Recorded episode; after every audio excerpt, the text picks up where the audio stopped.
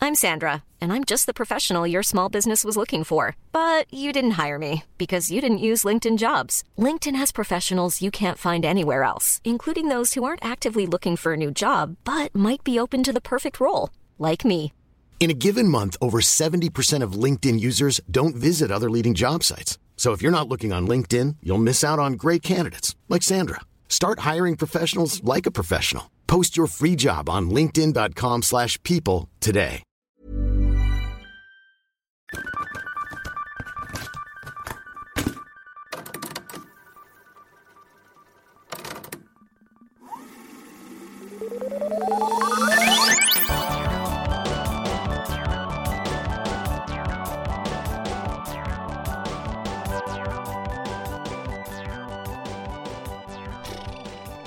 It's October. Socktober. Hooray! October. The most boring of months for you. It's the same as every other month. They all look the same. um, yeah. Anything exciting? happened? Oh, Do you wear fun underwear? No. Oh. I have a few pairs. Just curious. but only because I just like this very specific, like, fit. Yeah. And whatever color it is, I don't really care. Yeah. As long as it's, like, the same fit. Yeah. So I have a few. I have some that have dinosaurs on them. Yeah. Oh yeah, I've seen those. Yeah, 'cause- yeah, I was wearing pants with holes in them. Yeah. yep. Classic. Go Alzac. No, most of my underwear are just black. I think I would rather have fun socks than fun underwear, honestly. Yeah, I just don't like I really don't really care what they look like. care As long as about they're comfortable. anything under there. Yep. I am barely not looking care at it. about what people can see. Yeah. well, you know, You know, whatever makes you happy. I edited the Pink Panther episode. Yes. And a So- fine job you did. Thank you. And so I know that I have been exposed to it, I guess, double. You know, I watched the movie. Yeah.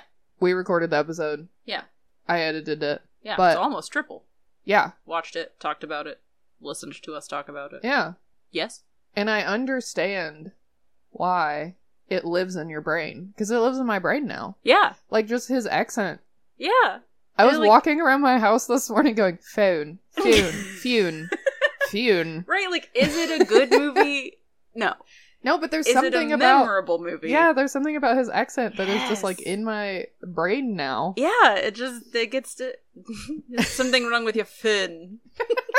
My what? Phone. My fin? Yes, your fin. oh, my phone. Yes, that is what I said, your fin. Of course, I am all right. I know, see? So I know. imagine just watching it 50 times as a child. and it's not. I don't. buried I in didn't there. even like it, honestly. but it's fine. Yeah. I'm just. Yeah, I just understand. I Mhm. think now. yeah, Yeah. gets in there. It does. Wiggles its way. Speaking of movies, Yeah. that's what this podcast is about. What? I'm Bucket Snake, Oh, I'm Meat Wedge. and here we are Here we are. doing this podcast. It's called Replay Rewind. We're gonna watch a movie. No, we're gonna talk about a movie that we haven't seen in a long time and try and remember what it's about. And then we will go watch it, and then we will come back, and then we will tell you about it, and then we will give you some information on how it was made and, you know, other interesting shit like that. Yeah. That's it. That's, That's what it. we do. Yeah. Yeah, pretty simple. Yeah. Pretty straightforward. So I have a question for you. Ask away. Did you ever? I mean, I already know the answer is yes. So the question more is what. But Oh, when you were in school, did Yeah. you ever have to like memorize and then recite like a thing? yeah. Like what? What things did you have to memorize in school? Um, hang on. And do you still remember them? I'm not asking you to recite them here because that would take a while, but well, do you still remember them? We the people, in order to form a more perfect union, Well, of course. establish justice and secure domestic tranquility, Mm-hmm. provide for the common defense, promote the general welfare, and Yeah. secure the blessings of liberty Mhm. for ourselves and our posterity to ordain and establish Yes. this Constitution for the United States of America. I'm pretty sure they leave a part out.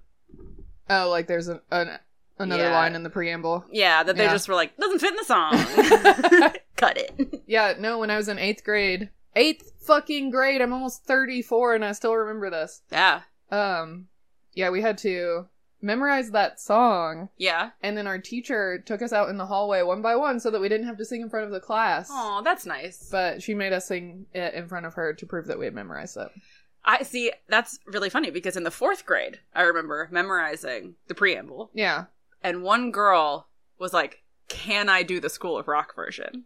And Oh. so she sang it instead, Nice. and my teacher was like, "I guess." I guess. She's like, "If you want to," but yeah, she was like, "I just, I don't know, I just remember it better that way." So she Yeah. sang, and she just got up in front of everybody and sang. She didn't give a shit. Oh, nice. Um, yeah, that was fourth grade. yeah. What else? That's pretty short. Yeah. What else you got? I mean, Anything else in there? Not really, because that's not really how my brain works. I mean, I'm sure I did. I just can't think of anything. Like we, when I was in hair school, we did a lot of like, um, what's the word? Like pneu- mnemonics. Mhm. Yeah, when you like associate like a little song or Yeah. whatever with, because we had to memorize all the different types of nail diseases that I just don't care about. Mm. Um, but no, that's really the one I can remember the best. Okay. I mean, you know, like multiplication tables. Yeah. Yeah, but Interesting. I had to do the preamble. I also had to do, also in fourth grade, uh, Paul Revere's Ride, oh like that poem, yeah. which I remember most of it. And then in Oh, I did have to memorize a poem because when I was in Spanish Honor Society, yeah, we did competitions, which Hmm. I Ooh. don't remember what they were called, but we would like drive to a place to compete. at memorization Um, or well, at Spanish. At, at Spanish things, Oh. there were different like things that you could enter in to do. Yeah. And I memorized a poem and had to like recite it, like with the proper, you know, like inflection yeah, and yeah. emotion Yeah. that you would recite a poem. All right. Um, yeah, that was weird. I forgot that. Huh. I did that. I didn't win. Sorry. it's fine. Sorry for your lots. It was a poem by Pablo Neruda. That's all I remember. I don't remember which poem it was. Nice. Yeah. Uh, I also had to do, I think, in the 10th grade, maybe, had to memorize the speech from Julius Caesar. Like, that. friends, Romans, countrymen, Oh. lend me your ears. I come not to praise Caesar, but to vary him. The good that men do. No, the evil that men do lives after them. The good is often tarred with their bones. So let it be with Caesar, and then just like blah blah blah blah blah Oh, about how okay. like Caesar was a righteous man or whatever. yeah. So I had to do that one.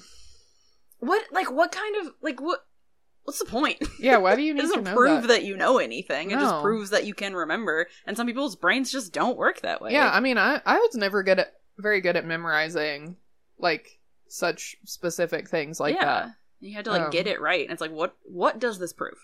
Yeah. What what are you testing for? I don't, yeah. It's just really strange. Uh, I only understand things if I can like string them together. yeah. Like I think that's why I liked history because it, at least the teacher I had in high school was less about like memorizing dates and things like that as more like just understanding like why things happened or how they happened or you know. Yeah, one thing leading to another, leading to another. Yeah. Yeah.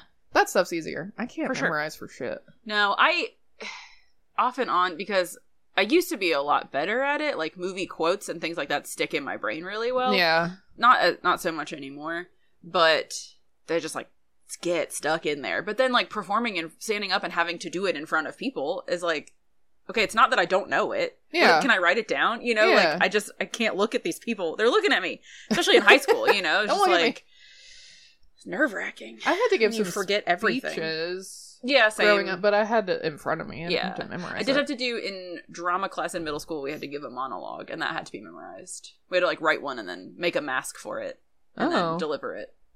That yeah. sounds fun. Yeah. My drama teacher sucked. well, so did mine. Anyway, not the point.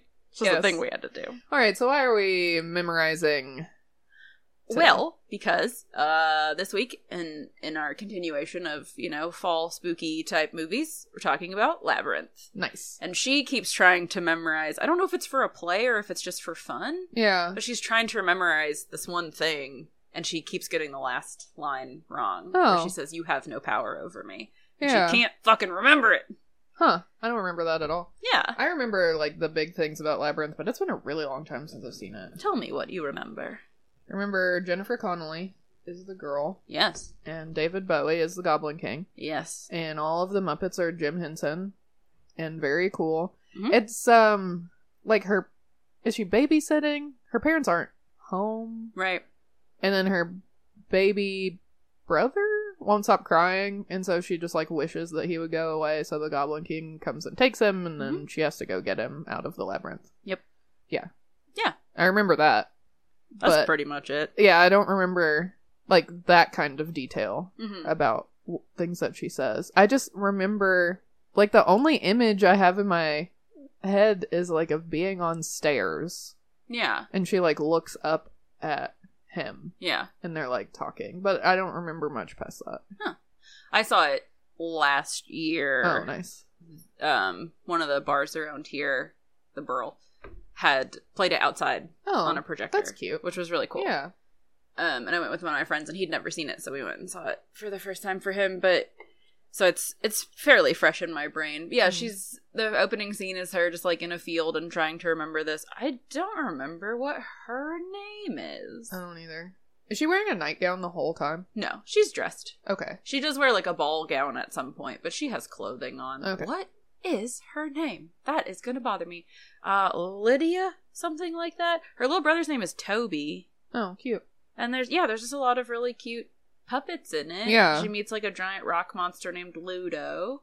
Cool. And there's like a gremlin type dude named Hoggle Nice. who's like keeps helping her out, but then also David Bowie, like the Goblin King, is like betray her, and he's like okay, because he like Oh. kind of has to, because he like works Yeah. for him.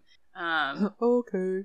there's a tiny there's a scene that i love like so much where um uh, you've probably seen it just because i use a screenshot all the time where she's like asking this tiny worm for help and he's Oh. like who me no i'm just a worm Yeah. so cute That's me. um Ooh, me? No, I'm just a hairdresser. i'm just a worm but yeah there's just so many like cool Yeah. creatures Yeah. they meet like a fox man who rides on a an a, an english sheepdog Yeah. named ambrosius Ooh. I don't even remember what the fox dude's name is, but his dog's name is Ambrosius, and he's always yelling at him. Nice. It's great. So yeah, she has to get through the labyrinth Yeah. on time. Um, Is it spooky, do you think? Yes, and Yeah. there's a scene for sure. Like there's one scene where it's just like what? Because she meets these creatures that s- just sing a song. It has nothing to do with the plot. They just it They- Uh. doesn't advance it at all. They just sing about sharing pizza They just sing yeah. and the- how important it is. They just sing like a crazy song, and then they start taking their heads off and Oh. like tossing them to each other. Oh. And she's just like, "What is happening?" yeah. yeah, Cool. Lydia is not her name, but I cannot remember what it is, which is so silly. Mm. His name is Jareth. Yeah. That was in my brain somewhere. Mm-hmm. And Jennifer Connolly. Yep. And her giant eyebrows. Yes. They look so good in this movie. I love Jennifer Conley. Yeah, she's great. Yeah. That's all I remember. Cool. Well, we're going to watch it. Yeah. While we're doing that, while you're listening to our interlude music, go on, head over to patreon.com slash replay rewind podcast, get you some bonus episodes, check it out, see what we got, and we'll be right back.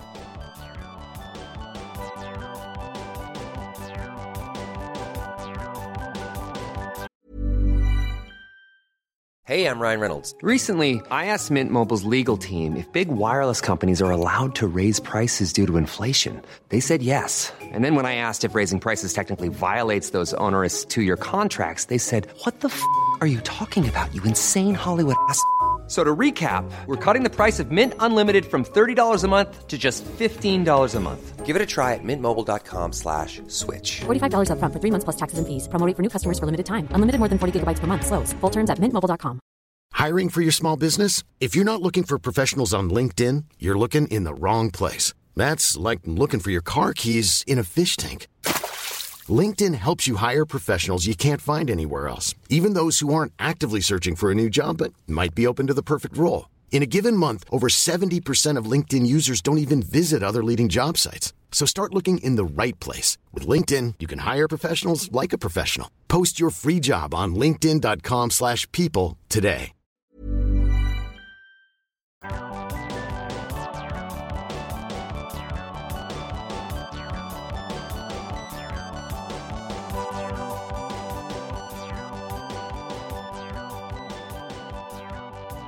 Well, that was a fucking amazing movie. Ah. get it, Maze? Ah, Do you get it? Yeah, I get it. I don't mean it in like it was amazing because honestly it was uh, a mess. It Yeah. was just a movie about a maze. Yes. That's all I'm trying to say.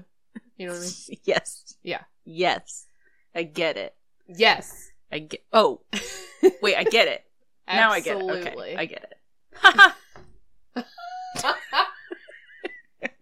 yeah. yeah. Yeah. Meh. Yeah. I uh jumping ahead a little bit, but yeah. I've always held this movie in like a, f- fairly h- up middle upper middle regard, Oh, Yeah. not high Yeah. regard, but I'm like, yeah, Labyrinth is good. Yeah. I don't know if it is.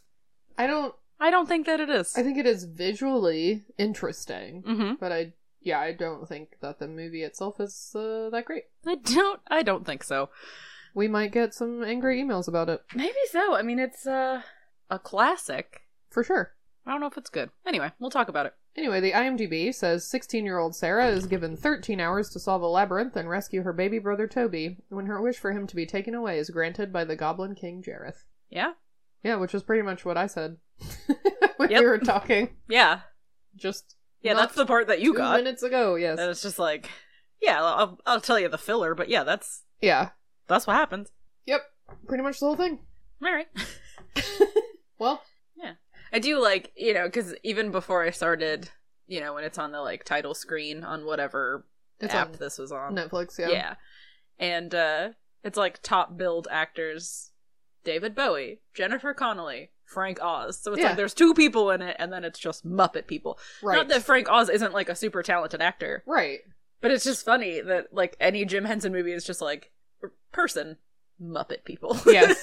I mean, they're the stars, I know, and it's great. especially in this movie. Yeah. Yeah, The opening credits is like a CG owl that probably looked dope as hell yeah, in 1985, yeah. 1986. It doesn't look so good anymore. No, But you know, that's fine. yeah, They did their best. yeah. It's it's fine. Yeah. it's 1985. Exactly. They could have used a puppet, but it's fine. Yeah, a puppet would have been better, but this was like one of the first times that like CGI animals got used in a movie, and Yeah. so everybody was like real stoked about it. Cool. So it's fine. Yeah, cool. And we learned that all the songs were composed and performed by David Bowie. Who? which is also exciting, Yeah, including the banger that we're listening to during the opening credits. yeah, It's only forever. It's not long at all. I've been listening to the soundtrack a lot. hell yeah. So, Yeah, that song also sets up the movie to just be like super 80s. yes, super 80s and a little creepy. Oh, absolutely. Because I'm pretty sure, yeah, this one's got the lines that, like, don't tell me love hurts, little girl. It hurts Yeah. like hell. And it's Yeah. just like, ugh, Yeah. ugh. Anyway, Anyway. We get through all the credits, and the CGI owl turns into a real owl. Ah, and that's actually pretty tight. Like Yeah, the yeah. transition from one to the other is like, whoa! yes. And then we see Jennifer Connelly Mhm. looking all cute, wearing a big dress and a flower crown. And Yeah. She's like reciting some lines. And she's just out in a field by herself, Well, with her out dog. on a lawn. Merlin. Yes. Her sheepdog, Merlin. Yeah. That dog needs an Edward Scissorhands special. At least the banks. You He can't see cannot shit. see. She's reciting, Give me the child. Through dangers untold and hardships unnumbered, I have fought my way here to the castle beyond the goblin city to take back the child that you have stolen. For my will is as strong as yours, and my kingdom as great. Thunder. And then she's like, "And my kingdom is great. My God, damn it, I can never remember the last line. And she has to look it up. Yes. She pulls out her little book, which is called The Labyrinth, and looks it up. And the last line is, You have no power over me. Yeah, and she reads it, and then the thunder gets louder, Mm-hmm. and the nearby clock tower chimes, and it's 7 p.m., and she's late, and she yells to her dog Merlin, and they run off. Just as they start running away, the rain starts pouring. Mm hmm. The owl is watching. Mm hmm. I don't know why he's awake while the sun is out. Yeah. Saxophone is wailing. yeah. And Sarah and Merlin run all the way through the town, basically. Yeah, it is. Like, it why- takes forever Why is she all the way out there, anyway? to get away from her terrible home life. Right, yeah. I mean, we're about to see the conditions that she lives in, and I don't know how she stands it even for one minute. Ugh. It is rough. Yeah, so it's just like increasingly raining, like harder and harder as they get home. So by Yeah. the time they do get home, they are pretty soaked. Yeah. And she says, It's not fair as she crosses the street and gets to her house, which I'm like, What isn't fair? Yeah, Mm yeah, and there's a woman standing on the porch who looks very angry. hmm. Well, she looks upset. I wouldn't say she doesn't look like scary angry. No, She's just that's like- true. She's just like, you know, hands on hips. Yeah. Yeah. Disappointed, like, exasperated.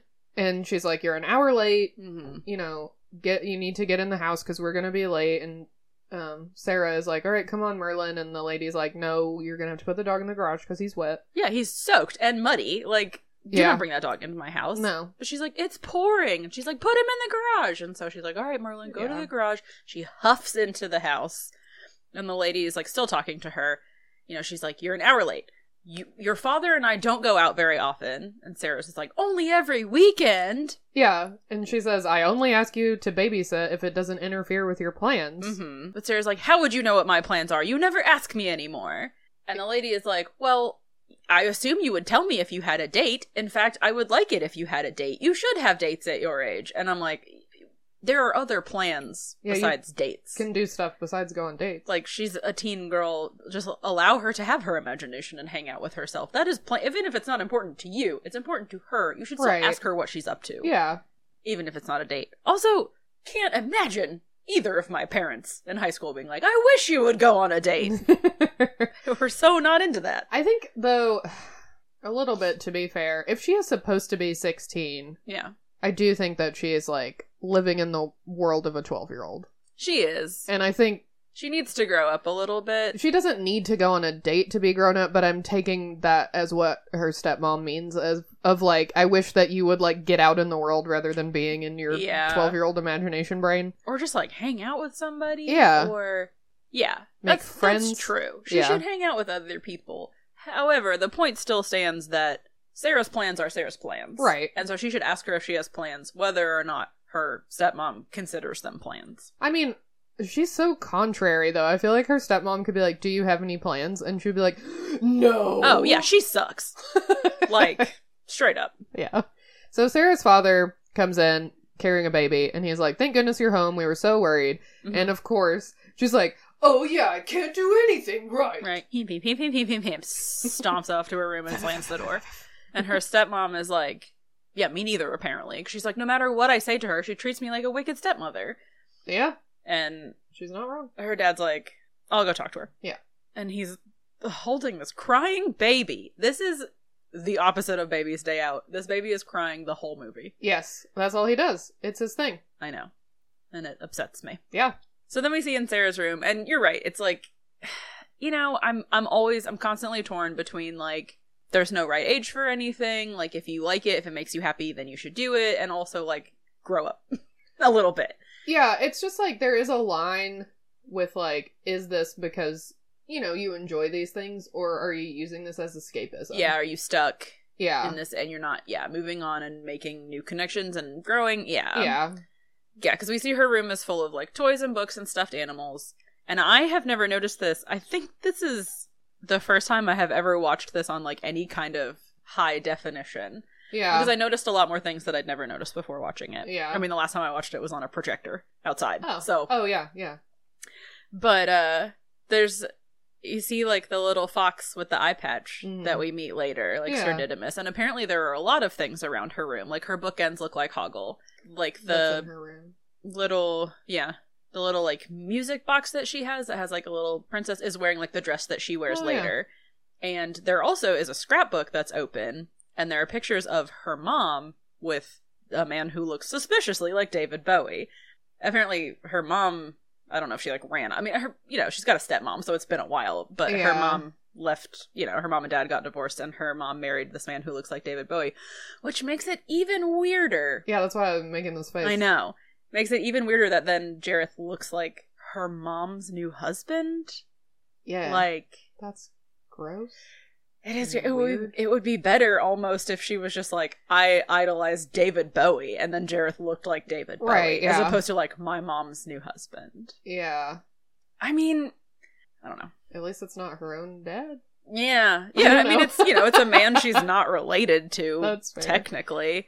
Uh, And I mean, I guess if she like put him on this pedestal of like, because they're both actors, like she, her mom, and her, you know, Yeah. this man are like both actors, and if she put him on this like cool guy pedestal, Right. and you know, she's like, I'm trying to figure out like my sexuality and like my sexual attraction, and like that's all growing, and she's like, here's this guy that I know that's like cool Yeah. and attractive, Yeah.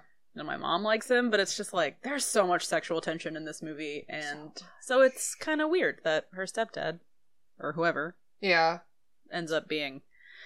Anyway, Anyway, yeah, that's fucked up. Cool. Sarah has like kind of already disappeared back into her make believe world. She's like dried off and changed clothes, and she's sitting in front of her mirror and she's like putting lipstick on and reciting. I think working on the labyrinth thing, and like trying to get the words right or whatever, Yeah. but talking about things like that. She's wearing a crown, and her dad knocks on the door and tries to talk to her. Is like, Sarah, can I talk to you? And she yells at him. She slams her lipstick down on her desk. There's nothing to talk about. You'd better hurry or you're gonna be late. But Yeah. All he wants to say is like, I just want to let you know that we've already fed Toby and we put him to bed, and so we're leaving now because we have to go, but we should be home around midnight. Right. And then he walks away. Yeah. And she gets mad about that too. Yeah, she's like, oh, I guess you really wanted to talk to me. You're practically breaking down the door. Yeah. And then huffs off to her bed and like s- gets in it. and meh, meh, meh. Like they're late because of you, because you were an hour late to when you were supposed to be home to watch this kid. Yeah, they're being very understanding and nice. Yeah. When he asked if he could talk to you, you told him to get lost. And so he did. Like this is the cakeist babysitting job ever. They already fed him and put him to bed. All you have to do is be at home. Right. And now you have the entire house to just wander around and make believe in. Like calm down. yeah, what are dude. you upset about? You wanted to be outside in the rain? Yeah, what are you mad about? She's just mad. Yeah. She's just mad to be mad. Yeah. Yeah, so she looks up at her shelf, and there are a bunch of like animals in cubbies, and she notices that one of the teddy bears is missing, whose name is Lancelot. Mm-hmm. And she says, Someone's been in my room again. I hate that. Yeah, like, oh, no shit? Yeah. Do you hate that? So You hate she- everything. Goes into her parents' bedroom, sees that Lancelot is on the floor close to her little brother Toby's crib. Mhm. Toby is losing his mind. I know. Like, he just looks so sad. I know. Like, this baby looks upset and it hurts I know. my heart. Yeah, and then he's crying. She's yelling at him Yeah. about how much she hates him, Yeah. and she wishes someone would take her away Yes. from her giant, nice house with minimal responsibilities. Yeah. Well, it's pouring rain outside. Yeah. Cool. She sits down on the bed, huffily. and I'm like, this bed looks so uncomfortable. But I think most beds in movies are just like cardboard boxes with sheets on them. Yeah, probably. Because, like, I guess because mattresses are heavy to move. Yeah. and expensive to buy, so it's like, well, we have cardboard. But every time I see a bed in a movie, I'm like, it looks so uncomfortable. but I guess that's why.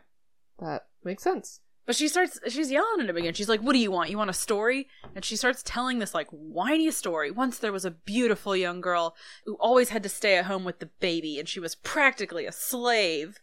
But the Goblin King was in love with the girl, Ick. and he had given the girl powers. So one night, when the baby had been particularly cruel He's a baby. yeah, he's a baby. Like maybe your parents are awful. I don't know. You know, I've only seen five minutes of them. Maybe they truly are like terrible people. I Right. doubt it. I'm gonna go with no. but maybe they are. But like, this is a baby, and he's tired and sad. Yeah. He's not cruel. He doesn't know. He has no concept of cruelty. But anyway, she walks over to the mirror and aggressively puts on Toby's little red and white striped baby hat.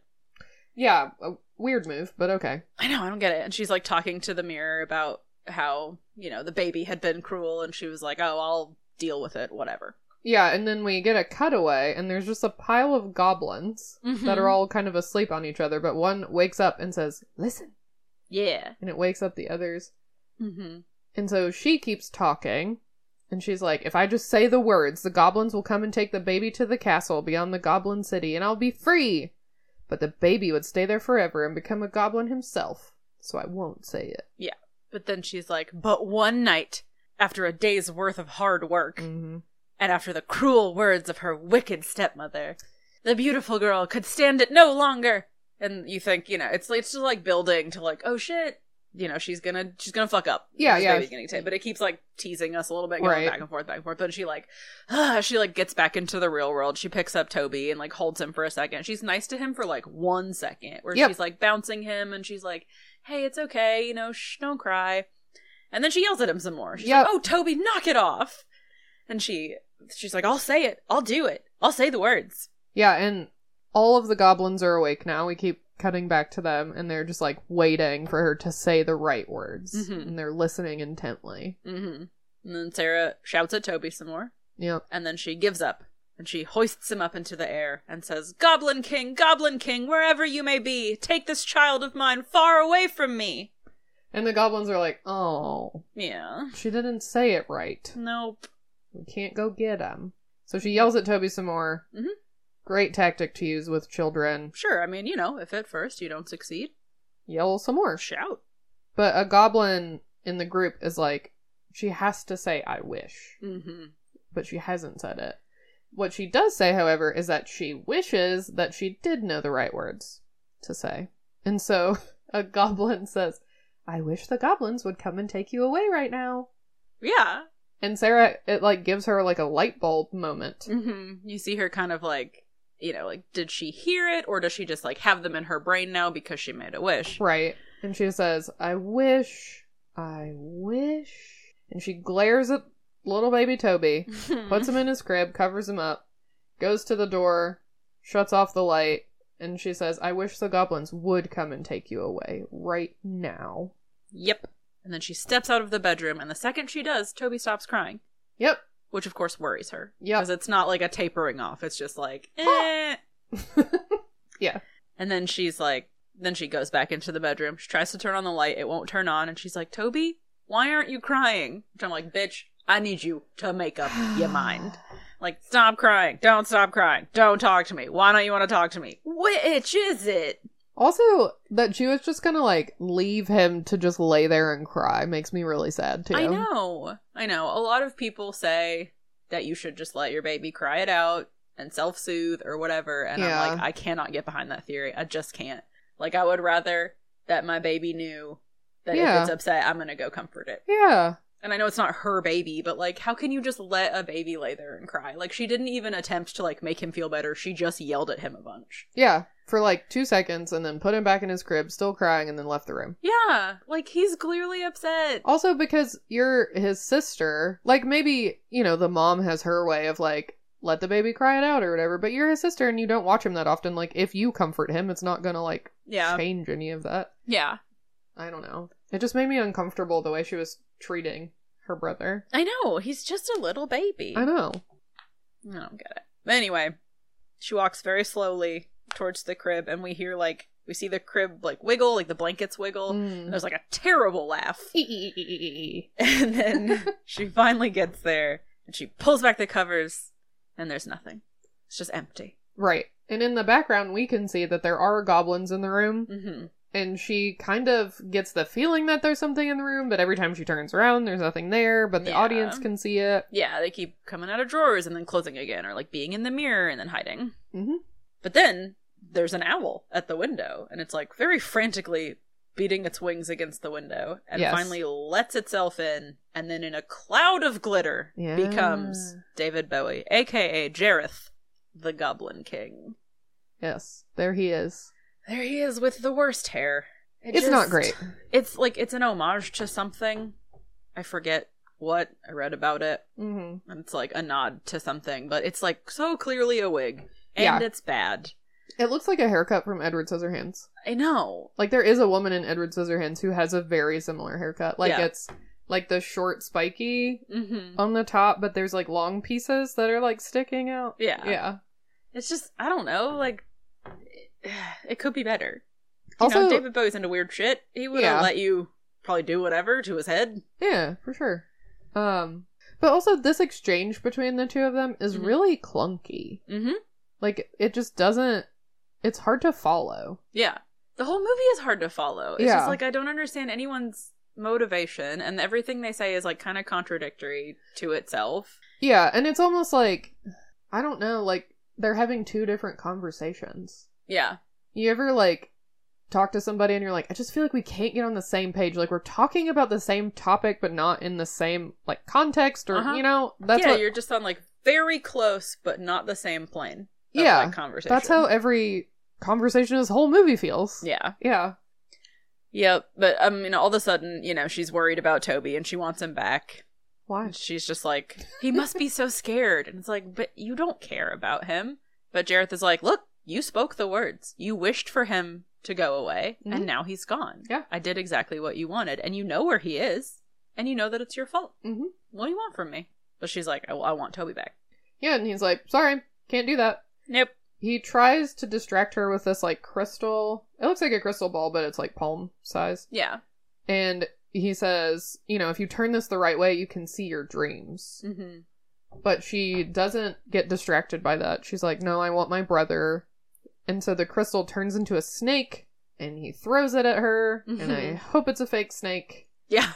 Uh, because it just turns into a scarf, right. which I don't. Okay. I Yeah. don't know, he doesn't do anything like this the rest of the movie. Oh, that's very weird. But Yeah. she's because she's like afraid, and then it's like, haha, what were you afraid of? It's just a scarf. But it's like you were clearly holding a snake. Like I, I don't know. Like, but You're eating worms, Michael. right.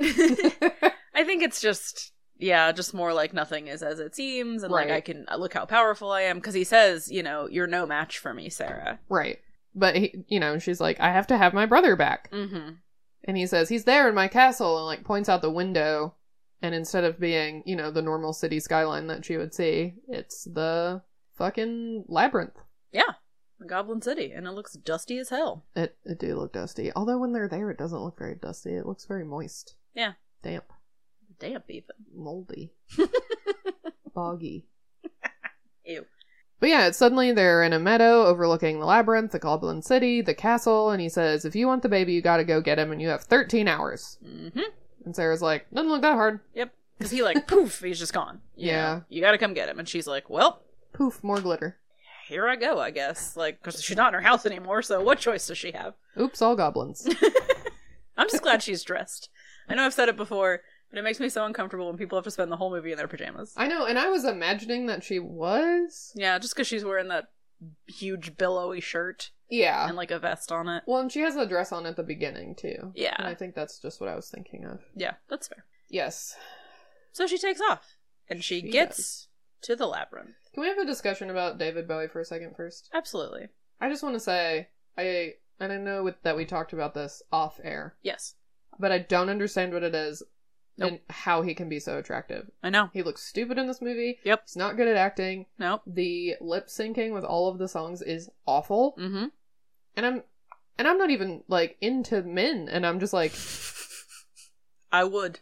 I would. Like David Bowie, I would. yeah. I would- yep. How does he do it? I don't under. What I does know. it I do- don't know. how does- because I'm.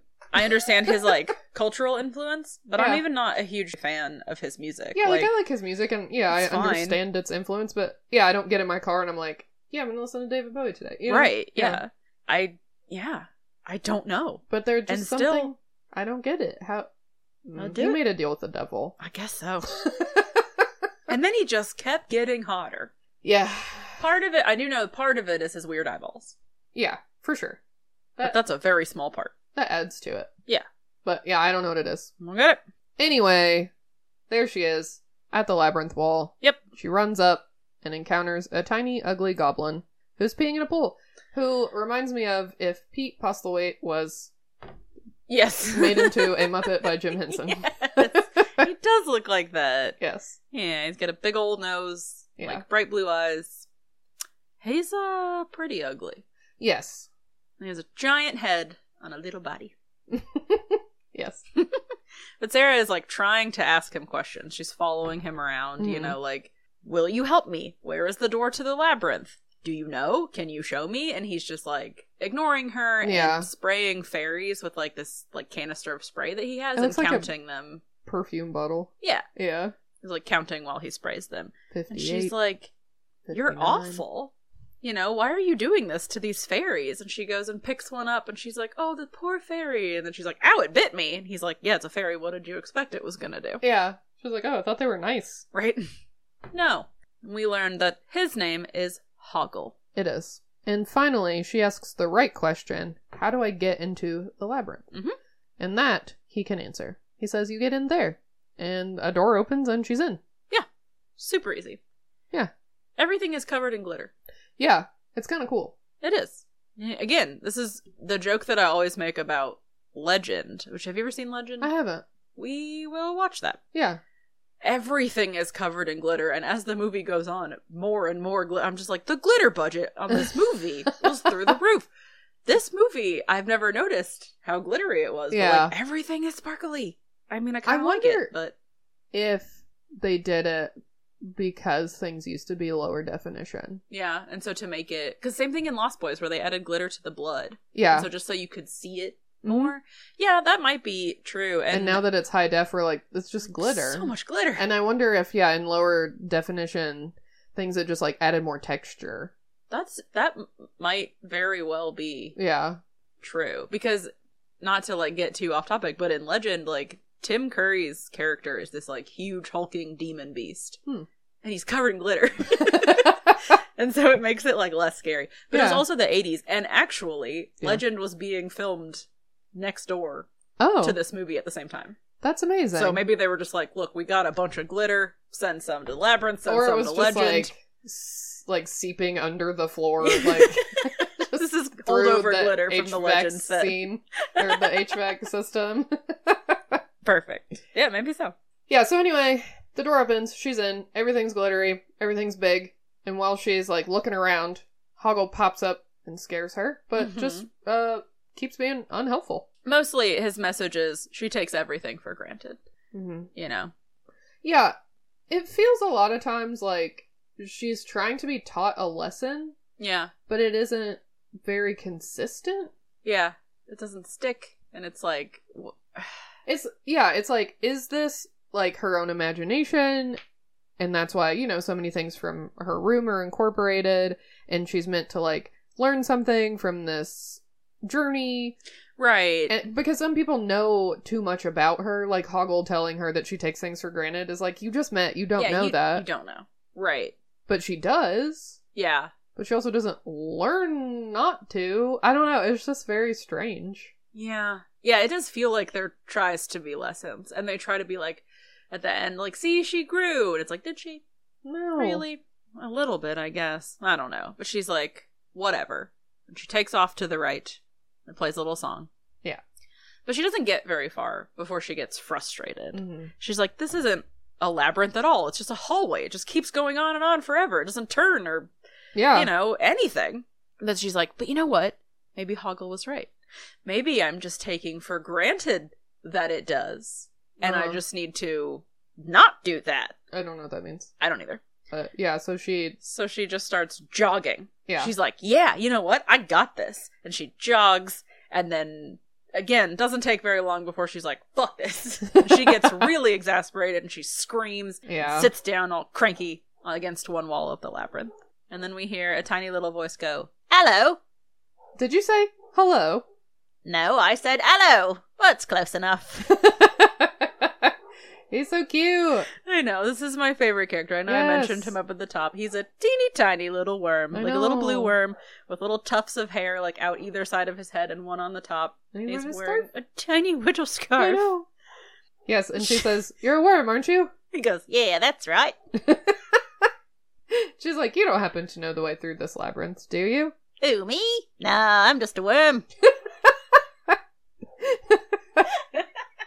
it's so cute. Uh, I love him. But he's like, you know, he keeps trying. He's like, why don't you come on in and meet the missus? And I'm like, your house is so small, dude. like, Yeah, it's he's just, like, standing next to it. It's just Crack a in the hole. wall. Yeah. yeah. And she's like, no, I mean, I really gotta, you know, I gotta, I gotta, get I gotta through be this." going. You know, Yeah. I got a thing. He's like, oh, come in and have a cup of tea. She's like, "Su- truly, like, I am a hundred times bigger than you are. But I almost wonder if she like I don't know used her brain she could Yeah, get she in probably there. could. Yeah. I'm sure. I mean, he invites her in. He can see how big she is. he right. probably maybe he can knows figure it out. something that she doesn't. and, I Or mean, he definitely does. she could just draw little eyes on her finger and then just like beep beep beep beep beep, Yeah. just pop on in there. Be like hello, I'm like, hello, I'm here for the tea. draw a little She's- mouth on Like, for the tea. oh, that's hot. God, She's like, seriously though, I gotta I have to solve this labyrinth. I Yeah. really must be going. Um, I appreciate it. You know, she's she's grateful and Mhm. she's polite, but she's like, But you know, it's impossible. Like there's no turnings, there's no openings, it's just a straight hallway. Yeah. And the worm's like, No no no, there's an opening literally right there. Like, Yeah, you they're cross all- the hall. We're There's openings all over the place. There's I'm one, looking I'm at it. looking at it. Yeah. you're looking at it and Yeah. she's like, That's buddy, that's a wall. Right. So they go back and forth a little bit, but he's like, No, try it. Just like just walk up there and try it. And it's a really cool illusion. Because It it, is. does look like a solid wall, and then Yeah. she walks through it and we see like it's not. It just looks like one. Right. Yeah, just like the wall pattern was so Yeah. similar Yeah. that the yeah, the wall behind it filled in the blank space. Yeah. Yeah. That's really neat. Mhm. And the worm says, you know, around here things are not always what they seem, so you can't take anything for granted. She's like, you know, I'm, I'm starting to figure that out. I had heard. so she goes through it. She comes back to say thanks. This is really helpful. Yeah. And then she takes off to the left, and the worm's like, no, wait, don't go that way. Never go that way. Never go that way. And she's like, oh, okay. So she takes off to the right and runs away. The Yeah. worm says, if she'd kept on that way, she would have gone straight to that castle. Which Well- I have a question. Yeah. Do you think the worm was trying to mislead her? Hmm. in this moment? No. Like, was he being malicious? I don't think so. What- Because I don't think that people usually want to get to the castle because Yeah. that's where the Goblin King is and he kind of sucks. But he knows that that's where she's trying to get to. Um, that's true. and he says she would have gone straight to that castle. Huh. I Maybe. think, personally, because I love this worm and I want him to be good. Right. I think it's he's actually answering her for real question, which she says, I have to solve this labyrinth.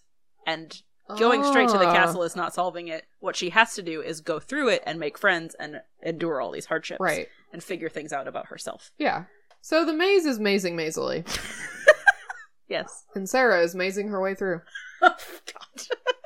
She's just going off of her gut, really, though. Because Yeah. there's no telling. No. she and has you know no what else is idea. a maze? Your guts. That yes, that is also true. Wow. But she can hear Toby crying. Yeah. It must be on speakerphone. Yes. and she can see the castle. Yeah. So she's trying to just head that way. yeah. I yeah. She.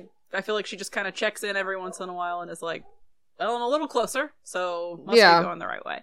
So in the castle, Mm-hmm. Toby is crying Mm-hmm. still. Yep. And again and some more. Uh huh. And the goblins are being goblins. Yeah. And Jareth just looks annoyed. I know. Which I'm like, you're the Goblin King. Like you chose to surround yourself by goblins, Yeah, and you stole this baby. and you stole a baby. You It's crying. you've created this whole situation for yourself. Yeah. So, in order to, I don't know, pass the time, alleviate boredom or stress, Jareth starts singing a song. Sure. He just like grabs a goblin by the face and says, "You remind me of the babe." That's rude. It is. Goblin's like, "Uh, what? I'm sorry. Who? the the babe with the power. What power? The power of voodoo. Who do? You do. Do what? Remind me of the babe. I saw my baby crying hard as babe could cry." Yeah, that's how the song goes. That's how it goes. It's making Toby happy. Finally. Dance, magic, dance. Yeah. And What kind of magic spell to use? look at my pants. They're incredibly tight. I know, and it's like he's wearing like very high pants also, and like a Uh-huh. very short vest. We all Uh-huh. know what he's wearing. We all remember. You've all seen it. We've seen the codpiece. That's fine. Yeah, that's fine. I am glad that at least Jareth was like, this baby is upset. I'm gonna sing him a song. Yeah, That's song, like a cute little song. I want him to be happy. Maybe a song will work. Yeah. Uh, apparently, not only did David Bowie write and perform all of the songs in this movie, he also did the baby gurgling noises in this scene because he's like, "And baby said," and he points to Toby, and it's like, "Ah," but it's David Bowie because they couldn't get like Toby, like the actor, Yeah. whose name is also Toby, Oh, to make like baby noises. yeah the Yeah. the ones that they wanted. Right. Um, there's a word 'Cause that all I he- have lost. Does his cry. Convincing like Yeah. happy baby noises. So they Yeah. were like, we don't like those. So David Bowie's like, I'll do it. That's so funny. He's a talented man. So Sarah can hear this music, but is not getting any closer. hmm She has a brilliant idea because she still has her lipstick in her pocket, and she's like, "Okay, I'm gonna start drawing arrows on the stone so I know which way I've been." Yeah. But when she draws an arrow, she walks away, and then a tiny goblin pops out and flips the stone over, Yeah. and he's like yelling at her. Yes. He says pasta vazoo, according to the subtitles. Okay. And then he says, is a writing on the fraggedy walk walk. Your mother is a fragging aardvark. Yeah, why are And- the fraggings not in the They're subtitles? not in the subtitle, but I swear that he says it sounds like Fraggedy, which would make sense because it's Jim Henson, and that's like Right. a. Th- but yeah, Yeah. it sounds like it's a writing on the Fraggedy Walk Walk. Your mother is an aardvark. Mother is an aardvark. There's something in there, and I know it's not. Your mother is a fucking aardvark, so I'm guessing it's fragging.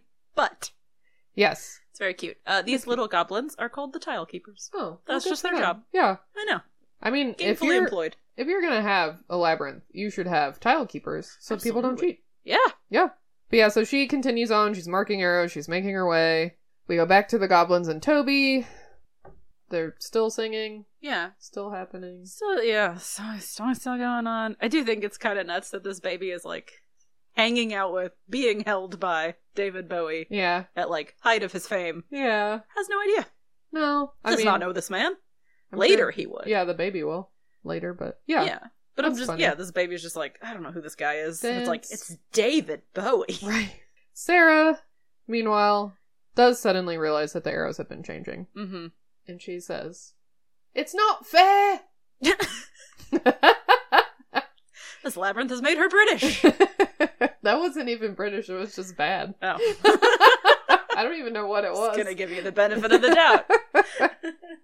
So, yeah, she's just like it's not fair. And then we hear someone say, "That's right, it's not fair."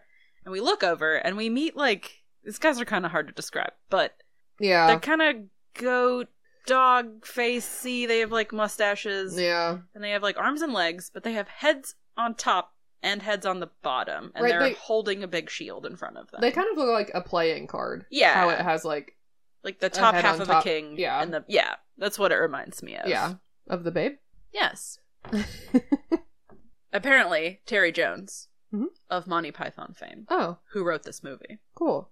decided that these guys, the top guys, are named Alf and Ralph, Hmm. and that the bottom guys were named Alf B and Ralph B. but then later, they got changed to Tim and Jim. So we got Alf and Ralph and Tim and Jim. Nice. Yeah, there's a red one and a blue one, Mhm. and they're each standing in front of a door. And they're Yes. like, Oh, you just came from that dead end. And she is like, No, this was a dead end. But she turns around, and now it is a dead end. Uh huh. And this makes her even more mad. Yeah. And she's like, How am I supposed to solve this if things keep changing? A fair question. Yeah. But they say, Well, one way is through this door. One leads to the castle, and the other leads to certain death. She's like, okay, well, which one is which? And they all kind of look at each other and they're like, we can't tell you. Like, the, she's been talking to the Mhm. bottom heads yeah. at this point, Tim and Jim. And they're like, we can't help you. She's like, what? And they're like, but they can. And they kind of like look up at Alf and Ralph and then they like hide. They're like, "Eh, it's on you, bye. And Alf and Ralph are like looking at each other and they're like, well, I mean, yeah, we can tell you, but you're only allowed to ask one of us. Mm-hmm. And I have to warn you, one of us always lies, and one of us always tells the truth. Yes. Which in this moment, I'm like, okay, if that's the riddle, then the one who just told you that is the one who always tells the truth. Because that thing he just told you is true. Yeah. Or he's lying about it. In which case, none of this is true. Yeah. Like, you can't trust anything that they say from here on out. So I mean, you can't trust anything in this whole place. that's also true. But yes, that's good. But she makes it really complicated. Mm-hmm. And the other one says, you can only ask one of us. The other one agrees, which means they're both telling the truth. Yeah, yeah, yeah, because he's like, I guess they didn't say you can only ask one of us at this point. They just say one of us always lies and one of us tells the truth. And he says, you can only ask one of us. And the other one's like, yep. And I'm like, well, then again, they both agreed with each other and they should never agree because one of them lies and one of them tells the truth. Right. Whatever. But then the blue one is like, I should warn you, he always lies. And the red one's like, that's not true. He's a, he's the liar. And so it's just whatever. They like start arguing with each other. Yeah.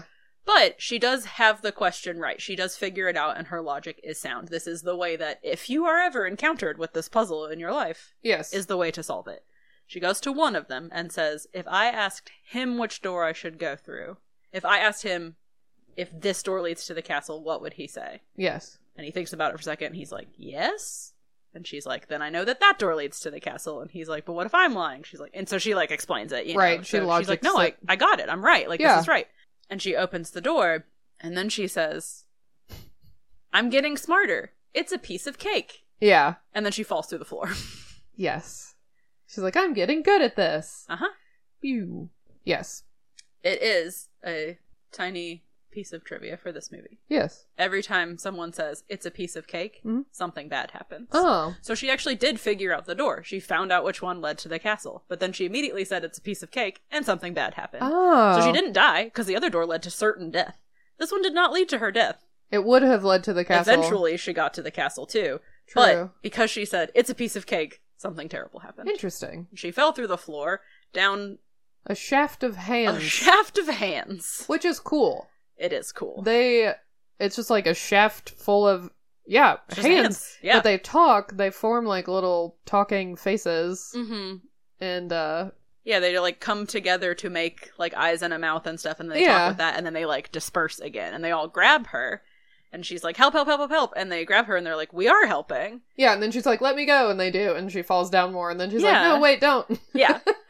so then they're like, okay, well, which, you know, she's Which- like, why won't you help me? And they're like, we're helping hands. That's what we're doing. We're helping you. D- Yes. Did you fucking die, bitch? Right. But they ask her, which way do you want to go, up or down? And she's like, well, I've already been up.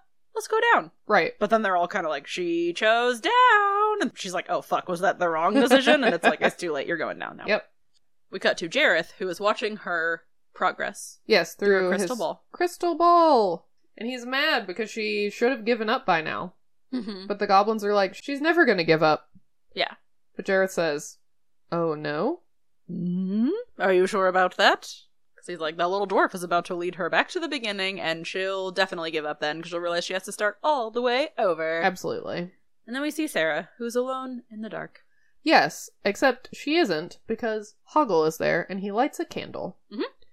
And she's like, oh, you're here. And he says, yep, I knew you couldn't hack it, so I'm here to help. Yep. Welcome to the oubliette. Yeah. It's a French word for a dungeon, like this one, where there are no doors, there's only the one from the top. Ah, Because genuinely, like, it comes from the French word oublier, which I'm assuming the word, like, obliterate also comes from. Oh, it just yeah. literally means, like, to forget. And so it's just like, you put people down there in order to forget about them. So he's actually right. Oh. That's, that's a real thing. yeah, and he says, there ain't no doors. Yep. but he says, I know a shortcut to get out of here. yeah. Out of the labyrinth entirely. Right. And Sarah's like, I don't want that. Yeah, no, she's like, I've come so far and I'm doing okay. Uh huh. But Hoggle's like, it's just gonna get worse from here. Yeah. And Sarah's like, I don't know why you care. You Mm-hmm. know, like, who are you to even involve yourself? yeah. in Why do this? you care about me all of a sudden? Yeah. He's like, "Nah, you- but then she sees that he's got like jewels and stuff. Mhm. So she's like, Hey, you like jewelry. I'm going to make you a deal. You can have this bracelet if you take me to the center of the labyrinth. Right. And Hoggle's like, How about this? You give me the bracelet. I'll get you out of the labyrinth entirely. And Sarah's like, You were gonna do that anyway for free. Right, yeah. And So Sarah's why would I like, give you shit to do that? no, just listen. Okay, I know you can't take me to the center, but just take me as far as you can and you can have it and then I'll figure it out from there. Yeah. Because Mm-hmm. He's she's like- wearing like a, like a beaded. Yeah, bracelet. it's like a little plastic thing, but he's like, Yeah. Ooh, plastic. Right. But he agrees and he goes and uncovers a wooden door that's lying in the floor. He pushes it up against the wall, unlocks and opens a broom closet. Yeah, But then he pulls a Willy Wonka, unlocks and opens it from the other way, and light is shining in. I know. Wouldn't this be so helpful if every door that you had opened both ways and were like different things? Yeah. You'd have so much more, so many more Space. rooms. Yeah. be nice. So they're going back through the labyrinth. Yes. and all the walls they're like these big stone faces in the walls that kind of remind me of like legend of the hidden temple hmm and they're all like turn around you're going the wrong way Yeah. it's dangerous to keep going that way and Hoggle's like just ignore them they're false alarms Ha. Ha ha ha. and one of them I don't remember exactly what it says, but he's just like, Danger! And Hoggle's like, Stuff it! And he's like, I'm just doing my job. and then they get to another one and he starts, and Hoggle's like, We don't want to hear it. And he's like, But please, no one ever comes this way, and I've never gotten to do it. And he's like, All right, carry on, but don't expect any kind of reaction. So I just like that Hoggle's like, You know, he knows his way around, and he's like, Not me, dude, I work here. There are definite like moments that remind me of like a Monty Python Yeah. movie. Yes. Like, now that you say that Terry Jones Mm-hmm. wrote it, it's pretty obvious. Also, I Yeah. watched Monty Python and the Holy Grail like a week ago, Gotcha. so I'm like, oh yeah, yeah. I can This- see it so well. This is definitely one, and then someone. I mean, I don't know if it was intentionally that way, but later on when we get to the bridge scene and it's like unnecessarily difficult, Yeah, same thing. yeah, Um, But yeah, so then they turn a corner and we see one of Jareth's crystal balls like come rolling down the hallway, like in between them. Yeah. And there's this big Muppet there that reminds me of Blind Pew from Muppet Treasure Island. Mm. And he's like, Hey, who goes there? What's going on there? You know, and Hoggle's like, Nothing. You know, don't worry about it. Right. And then the guy stands up and he pulls off his cloak and his hat, like in one big, like, whoosh. And of course, it's Jareth. The shock and surprise. and he says, "Hello, Hedgewort." Sarah says, Hogwart. Hoggle. Right? Poor Hoggle. Sarah at least tried a little bit to be Yes. like, no, you asshole. But Hoggle's like, you didn't get it right either. None of you are my real friends. right. It's true. But Jareth would like to know if Hoggle is helping Sarah. He's like, no, no, no, no. Definitely not. I was taking her back to the front. Like, you asked me to. Yeah, and Sarah's like, "What? Yeah. Which you is said like, girl, come of course he's going to tell his boss that. right." Like, give him a sec. Although, you know, she also has to at least pretend to be betrayed, so I guess everybody's doing their part. It's- Whatever. Oh god. but so Hoggle confusing. further explains, you know, like, I just told her I was going to help her, but obviously not. I wouldn't defy you, your majesty, your the goblinness. Yeah, Jareth calls him Higgle Mhm. and says, "If I thought for one second you're going to betray me, I would hang you for all eternity over the bug of eternal stench." Yikes. And then he looks at Sarah and is just instantly like, sexy mode. Yeah, 'Cause he transformer. leans in front of her, like whoop, Mm-hmm. cool guy lean. He Mhm. goes, "How are you enjoying my labyrinth?" She's like, "Pfft, "It's a piece of cake." Oh Mm, Should have done that. no! He says, "Okay, well then, how about this?" And he shows her like a clock and Mhm. like Mm-hmm. whoop, it spins around and he like cuts a bunch of hours off of it. Right, and She then says, she starts yelling about it not being fair. "Yeah, And Jareth says, "You say that so often. I wonder what your basis for comparison is." it's a pretty raw line.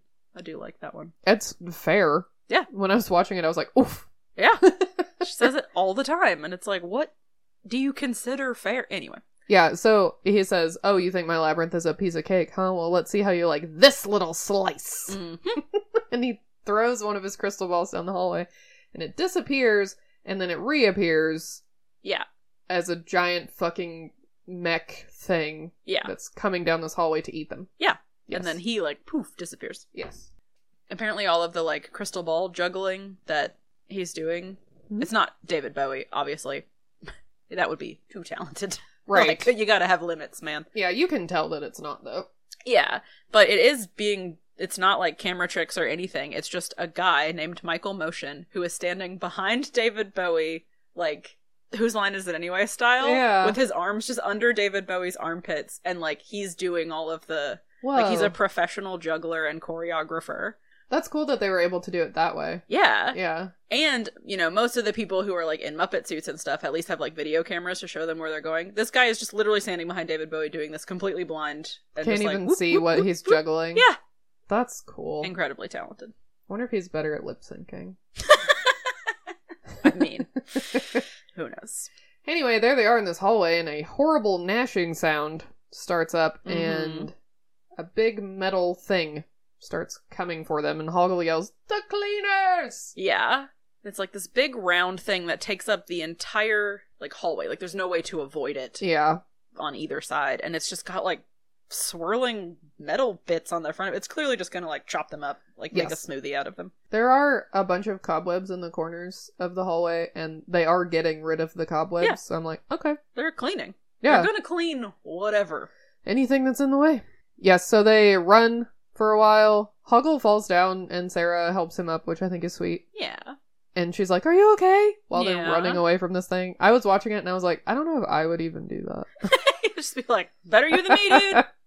uh, but yeah, they get to a locked gate and then they are like, "Well, this is the end." But Mm-hmm. they start pushing on a section of wall, and just in time, Yeah. it opens up. yeah. And we get this like classic Muppets like bit where like it's this huge, nasty, like killing metal machine, and then we see behind it it's just like some little goblins that are like on a bike, Yeah. like pushing it. Yep, just You're like, squeaking huh. along. Of course. So anyway, they Yep. see a ladder, they start going up it. Hoggle's like, Oh, perfect, this is exactly what we need. Yes, And Sarah is reluctant to trust him. She's That's like, How can I how can fair. I follow you? How can I trust anything that you say? yeah, And of course, Hoggle is like, look, I was lying to Jareth, not to you. I'm gonna take you as far as I can, just Right. like I said I would, but I had to tell him. She's like, Hoggle, I don't trust you. And he says, Well, look at it this way. What choice have you got? And yeah. And he also he goes on to say, "Listen, I'm a coward, and Jared scares me. Plus, the bog of eternal stench is the worst smell you've ever smelled in your whole life, and it'll never wash off if you touch it even once." So, you know, I'm not I'm not trying to mess with all that, girl. No. And the minute they get up the ladder, Yeah. he says, "All right, well, That's good it. luck. That's Yeah. as far as I can take you." They made it like 30 feet. Yep. She's like, Hoggle. And he says, Listen, again with the contract reading. Yep. I said I would take you as far as I could. hmm And this is that spot. So thank you for the bracelet. Have a nice life. Goodbye forever. But Sarah grabs his bag of jewelry off of his belt, Mm hmm. and she's like, "All right, which way?" Yeah. And Hoggle's like, That's not fair. And Sarah says, No, it isn't. And then you see this like light bulb go off in her head. And she's like, It's not fair. But sometimes that's just the way it is. Ah. Uh. Wow. Huh. Growth. Growth. And then we see like a very old man thing, mm, man adjacent. Goblin. He's more he's more man than goblin. He's not like the most gobliniest, I don't know what the but who knows? You defining know, it's factor a of Muppet a world. goblin is. I Yeah. think it's a s- a, sliding scale. right. But he's cute. He's a giant nose. He Goblin has- is a spectrum. yes. Where do you fall on the goblin spectrum? he uh has a hat that is also a bird that also talks, and I Mhm. really like him. yeah. So as well, it's very cute. But so they go talk to him because he like this old man like very creakily like makes his way to a seat and sit down, and they like run over and they're she's like, "Hey, I was wondering if you could help me," and they're like, "Who's that?" And Sarah's like, "Oh, this is my friend." And the way that Hoggle looks at her is just really cute. Like no one's ever said that about him No, before. they 'Cause haven't. probably haven't. no, because he sucks. But there's like, I gotta get to this castle. And the old man says, Well, the way forward is sometimes the way back. Yeah. It seems like we're not getting anywhere, when in fact, we are. And then he falls asleep. And his bird hat is like, listen, I, I think that's the best you're going to get. So it's probably time, you know, probably best that you just move along. Mm-hmm. Make your payment and go. And the old man, even though he's asleep, his arm like snakes out and he wiggles a little collections box, you know. and Alms for the poor. Sarah looks at Hoggle's jewels that she's holding, and Hoggle's like, no, you don't. Those are mine. So she's like, all right, I guess I can spare this. She takes one of her rings and puts it in the box. Mhm. And the bird like tries to talk to the old man, but he is like just truly asleep. And the bird says, "It is so stimulating being your hat." Yeah, the way he says "het" I know is so funny. he's just a cute little hat. I wanted more of him, yes, I liked him.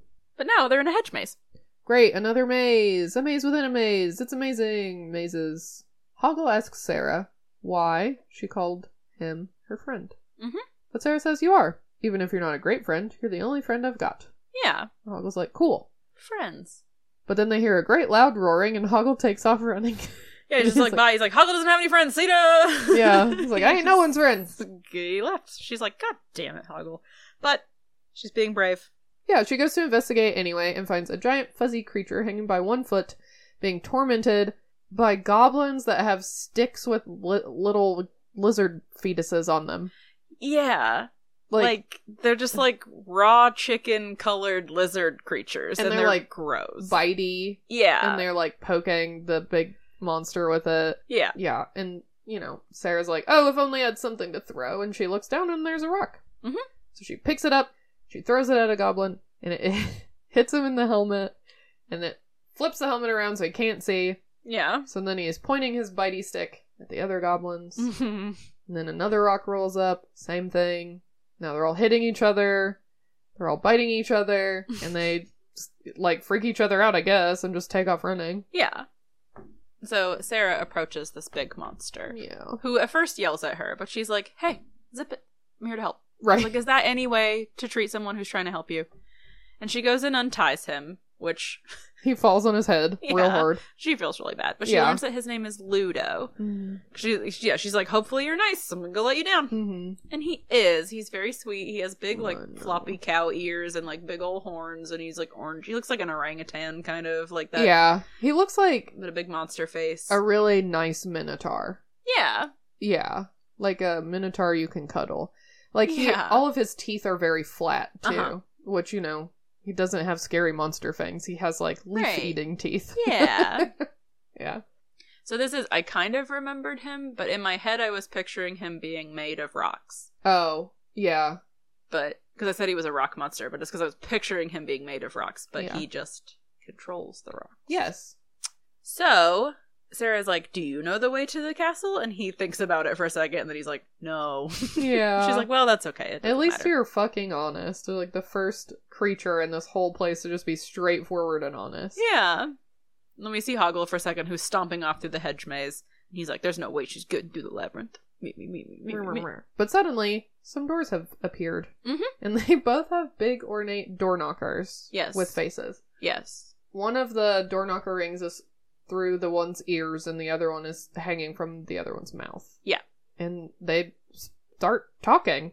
The Mhm. one with the ring in its mouth is just very mumbly, and then the other one can't hear anything. Obviously, Yeah, so he's just shouting over everybody, and when they try to talk to him, he's like, "Well, I can't hear you." Yeah, but Sarah's like, okay, which way do we go? Like, which door do we do we go through? Yeah, she like takes the knocker ring out of the one's mouth so that she can actually talk to him. Right. And he just is, he's like, "Oh God, thank you. You don't know how long that's been in there." Yeah. But you know, she says, "Where do how where do I go? How do I get through here?" And Mhm. he says, "Just knock, and the door will open." And she's like, "Well, which one?" And they're not helpful either. So No. she's like, "You know what? Fuck it." So she tries to put like the ring back in his mouth, and he's just like, "No, absolutely not. Nope." mm-mm-mm." Yeah. He won't Mm-hmm. It's, like, open his keeping mouth. his mouth closed. So she, so she plugs his nose so Yeah. that he has to breathe through his mouth because doors have to breathe. uh-huh. And the minute he opens his mouth, she shoves the ring back in Yep. and knocks on the door. Yeah, and it opens. hmm Now they're in a jungle. Yeah. It's really pretty. Yeah. I love jungles. And we see the castle again. Yes. The goblins are playing with toys. Jareth is holding Toby, Mhm. and he's like, "I like this little chap. I think I'll call him Jareth." yeah. He's got my eyes, and Toby like looks up at him, and it's very cute. Mm-hmm. Yeah. And then back to Sarah and Ludo. And Ludo is nervous about the forest, but Sarah's like, it's okay. You've got nothing to be afraid of. Yeah, And she walks in front of him a little bit, and then he just disappears. yeah. down a hole. Poof, gone. Yes. And she's like calling for help, you know, like Ludo, somebody help. Hello, I think she calls for Hoggle a couple times because Mm-hmm. Yeah. you know it's the only other name she knows around here. Right. But she's like, anybody help me. Right. And we see Hoggle is walking away past these like big rocks that, when viewed at the right angle, look like Jarrett's face. Oh. Mm-hmm. it's a very cool effect. I didn't notice that. Yeah, apparently his face shows up in a lot of places. Yeah. but this one is like the most obvious. Guess not to you. I was probably not paying attention. That's fine. but he hears her yell and he says, I'm coming, Sarah, and turns around, and then boom, there is the real Jareth standing there leaning menacingly. Yep. And he's like, sure looks like you were on your way to help her. Yeah.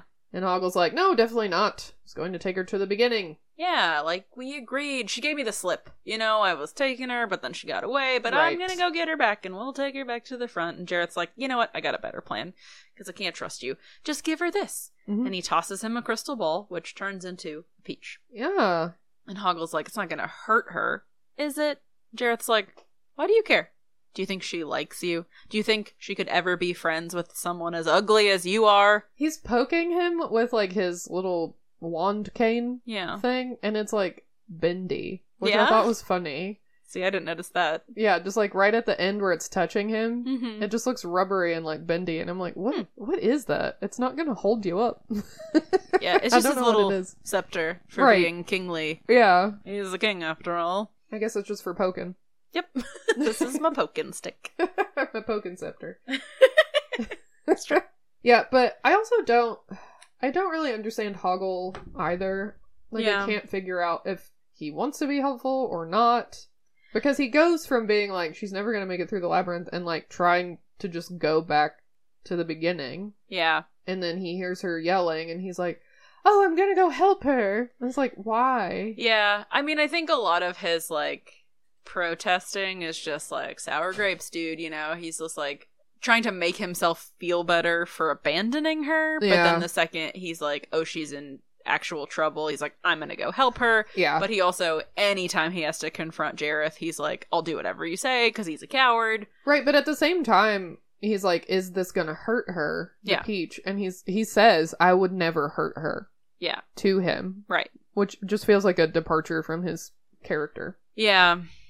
I th- yeah, I mean I think he thinks that Yeah. about himself, but then when faced with the actual like c- like decision of do I stand up to Jareth or do I hurt Sarah, he's like I'm going to hurt Sarah because I can't stand up to Jareth. Yeah.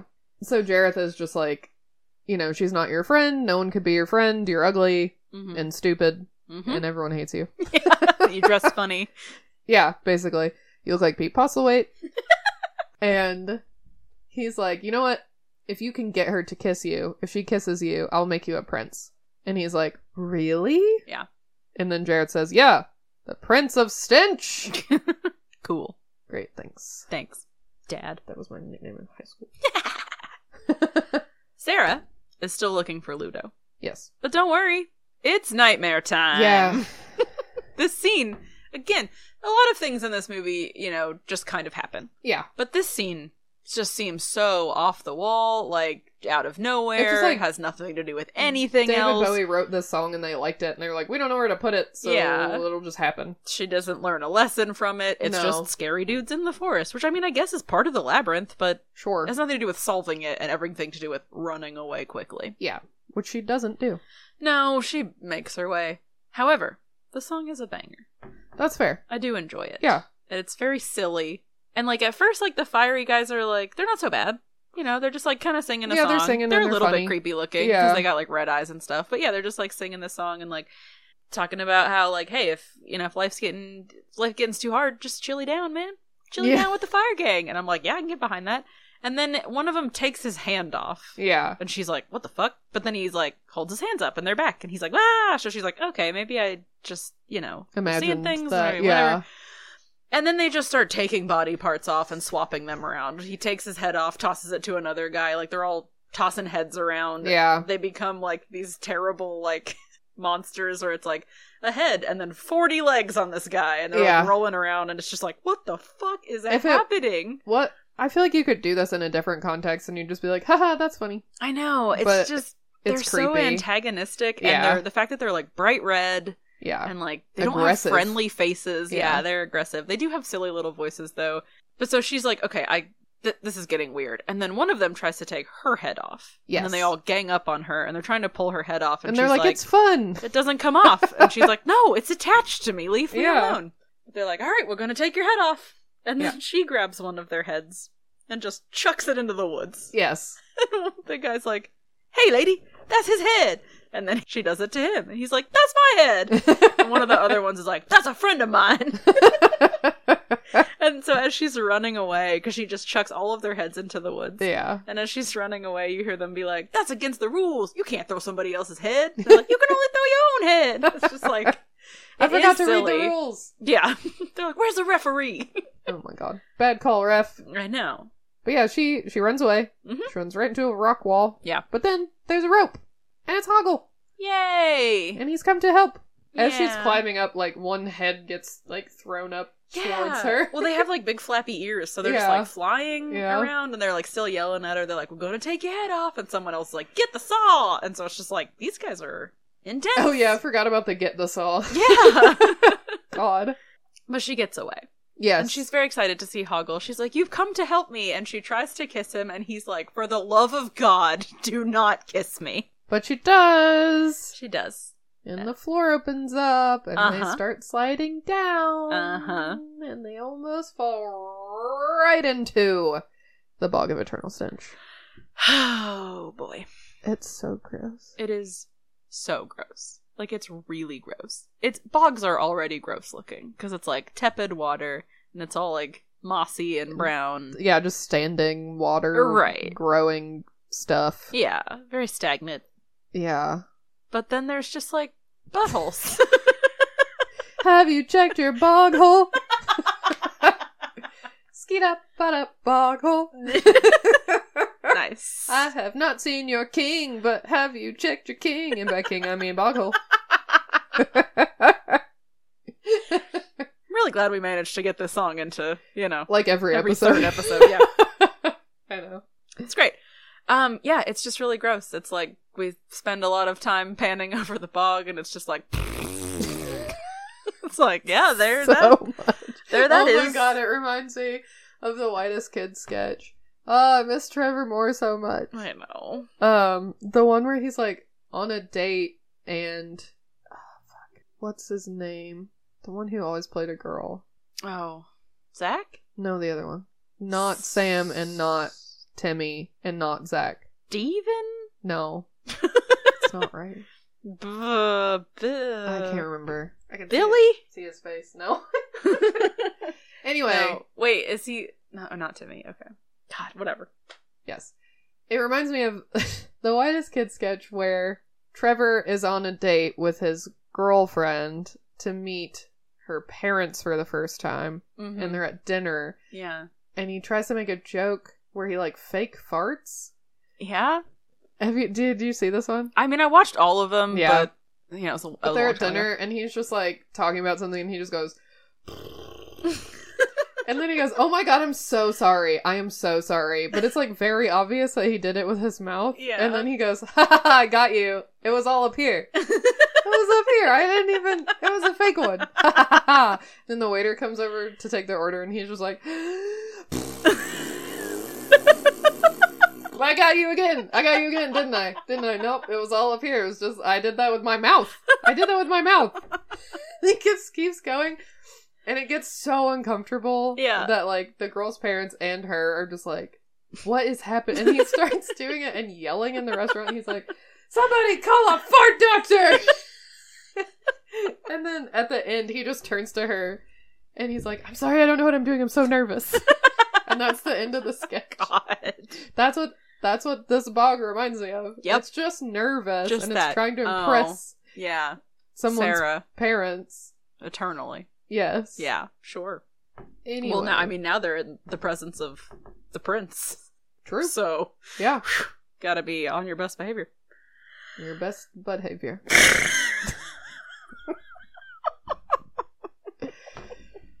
anyway, Hoggle is mad because they're in the sten- the the bog of eternal stench. Yeah, She kissed him. Uh, yeah. Why Sarah's did you like, do that? don't try to be so tough. Like I know you came to help me, and I know that you're my friend. And he's like, no, I was just coming to my stuff. Yeah, and, And- give you this. and I have to give you something, Yeah, which is like this is really not the time because they're high up on a ledge. It's Yeah. very crumbly. yeah, they're about to fall yeah, into the bog. yeah. Of but before Eternal sin. Yeah, yeah, yeah. Before he can give her the peach. Yeah. The stone that they're stand that he is standing on. The stone that he is standing on falls and crumbles. And she leans over to catch him and she doesn't and she falls and they both land on Ludo. Yeah. Well, somehow Hoggle ends up underneath Ludo. Yeah, I don't know how he managed to do that, but, But the point is, they're on dirt yes. and not bog, Right. and Ludo is here, Yeah. and he is unhappy about the smell. He just keeps going smell. I know. Smell bad. She's like, I know, Ludo. I am also here with you. And he's like, "Ugh." and then Ludo and Hoggle like yell at each other for a little bit. And Sarah's like, No, it's cool. It's cool. Friends, friends. Yeah. You're my friend. You're my friend. We're all here together. Everybody's friends. It's fine. Let's go. Also, check it out. Oh, there's a bridge. Yeah, there's a bridge over the bog. We can get out of here. Let's go. So they make their way very Bridge carefully, over, bridge over boggy water. like a bridge. yes, the bridge over stinky water. Yes. Yeah, so they're making their way towards the bridge. Mhm. But then out pops a small fox man with an eye patch. Yes, he's so cute. I love him so much. He's like super proper. Yeah. and he's like dressed like a little knight, and This he has is too also- much teeth.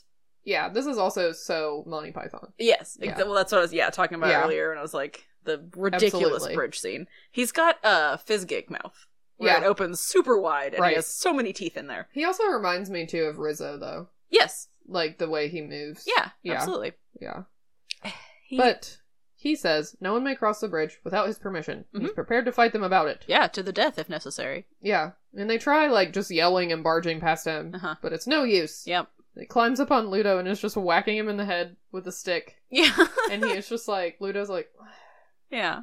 He's like, I don't like this. Yeah. So he and Ludo fight, uh, but Didymus is his name. hmm Is like just too fast. Yeah. But they finally think that Ludo he like picks up a big stick and swings it at him a bunch, Mhm. and they think that he's crushed him. Yeah. He's actually climbed up climbed up into a tree and then just like pops out the hole. Yes. He says, Before this day, never have I met my match in battle. Yet this noble knight has fought me to a standstill. Sir Ludo, if that's thy name, now I, Sir Didymus, yield to thee. Come, let us be brothers henceforth, and fight for the right as one. Yes. Somehow Hoggle already got across the bridge. I know, I don't know how that happened. He just like zipped across. Yeah. I guess while Ludo and Didymus were fighting. Oh, yeah, they, well, no one was paying attention. He's I just guess. like, let's go. Yeah. Yeah, he's on the other side now. Right. So Ludo is like, sure, fine. Cool, brothers. Yeah, he picks up Didymus and, like, helps him down out of the tree. And then they're like, cool, see ya. They go to cross the bridge. And Uh-huh. Didymus is like, no. Yeah. I took an oath. Yeah. Brothers or not, I swore. And Yeah. An oath. And I must defend it to the death. Yeah. And Sarah's like, okay, let, let's work this out logically. What exactly was the oath that you swore? No one may cross this bridge without my permission. Right. And so Sarah's like, um, can we have your permission? And he like blinks about it for a bit. yeah. and then he's like, yes. Yeah. They're like, cool, let's go. Yeah. And then they go. yep. But it's a very treacherous looking bridge. Like it looks sturdy when they're like walking up to it, but then when they get on it, it is It Not just looks that. like a popsicle stick. yeah. and she starts crossing it, but Didymus is like, "Don't worry, this bridge has been here a thousand years." And he like gives it a couple whacks with his stick, and uh, it falls apart Yep, it just falls right apart. j- immediately. Yep, Sarah grab like reaches up and grabs like a big branch, uh, just as it collapses, so that she doesn't fall, but the branch starts breaking. Yeah. So Ludo begins to howl in a Mhm. very low voice, and Didymus is like, "Your lady is about to fall in the bog. This is no time for singing." or Right. Something. yeah. It's just like not the time, man. Like focus Yeah. up. yeah, but his singing actually brings rocks over Yeah. for Sarah to walk on. Yeah. They form a new bridge. Yes. in the bog, Mhm. which is really cool. And she's like, "Oh shit, Ludo, you can control the rocks." And he's Yeah. like, "Yeah, rocks are my friends." Yeah. That's great. So they all get over to the other side, Mhm. and when Ludo crosses, just every step is just. I'm like, what the fuck is happening? And then and then Didymus uh summons his loyal steed that you remember. Uh huh. Ambrosius, Ambrosius. And they cross the rock bridge also, which Ambrosius is the dog. Yes. And as they cross the bridge, it just goes faster. It's like I know it's like not funny, but it also is funny. it's so absurd. That Yes. it's- like it's funny that somebody thought that it was funny, yes. which makes it funny. I know it's yeah. I don't know something about it. But yeah, But They all Hoggle- get to the other side. yes, and Hoggle is standing at the edge of the bog, thinking about dropping the peach into it. Mm-hmm. But Jareth's voice comes into his brain and is like, "Don't do it. Yep. I wouldn't do that if I were you. Ho, don't do it." So he does not do that. No. Puts it back in his pocket, catches up with the others. Mhm. We see Jareth sitting with Toby, holding him, talking to him. He's just like, there's so much fuss over such a little thing. But also, I'm keeping you. Because as soon as Hoggle gives her that peach, she'll forget everything, and then you'll be mine forever. And Toby's like, whatever, man. Is does this imply that this is how goblins are made? I don't think I don't know if it does. Like he's that's the lore at the beginning is that he's going to become a goblin. Like if he stays there too long, he'll turn into Yeah. a goblin. Yeah. but I don't know. Jareth just wants to keep him. And Jareth is like the goblin king, but he looks human. Yeah, that's why he's the king. Yeah, so maybe he intends to raise Toby Jareth into the goblin prince. Yeah, as a Yeah. person, who knows? I don't know. Nothing in this movie is explained. That's fair. So yeah, they're walking along. Mhm. Ludo is complaining about being hungry, but Sarah's Mhm. like, "We don't have time Yeah, to worry about it. Maybe there are some berries in this forest." yeah, And this is when Hoggle is like, Hey, Sarah, I have this. And hands her the peach, and she's like, You're a lifesaver! uh huh. And then she takes one bite. And this part, like, I don't feel like Jennifer Connelly does a great job acting, No, but I think she did a pretty good job in this part. I Yeah. liked how she, like, took a bite and was like, What have you done? yeah.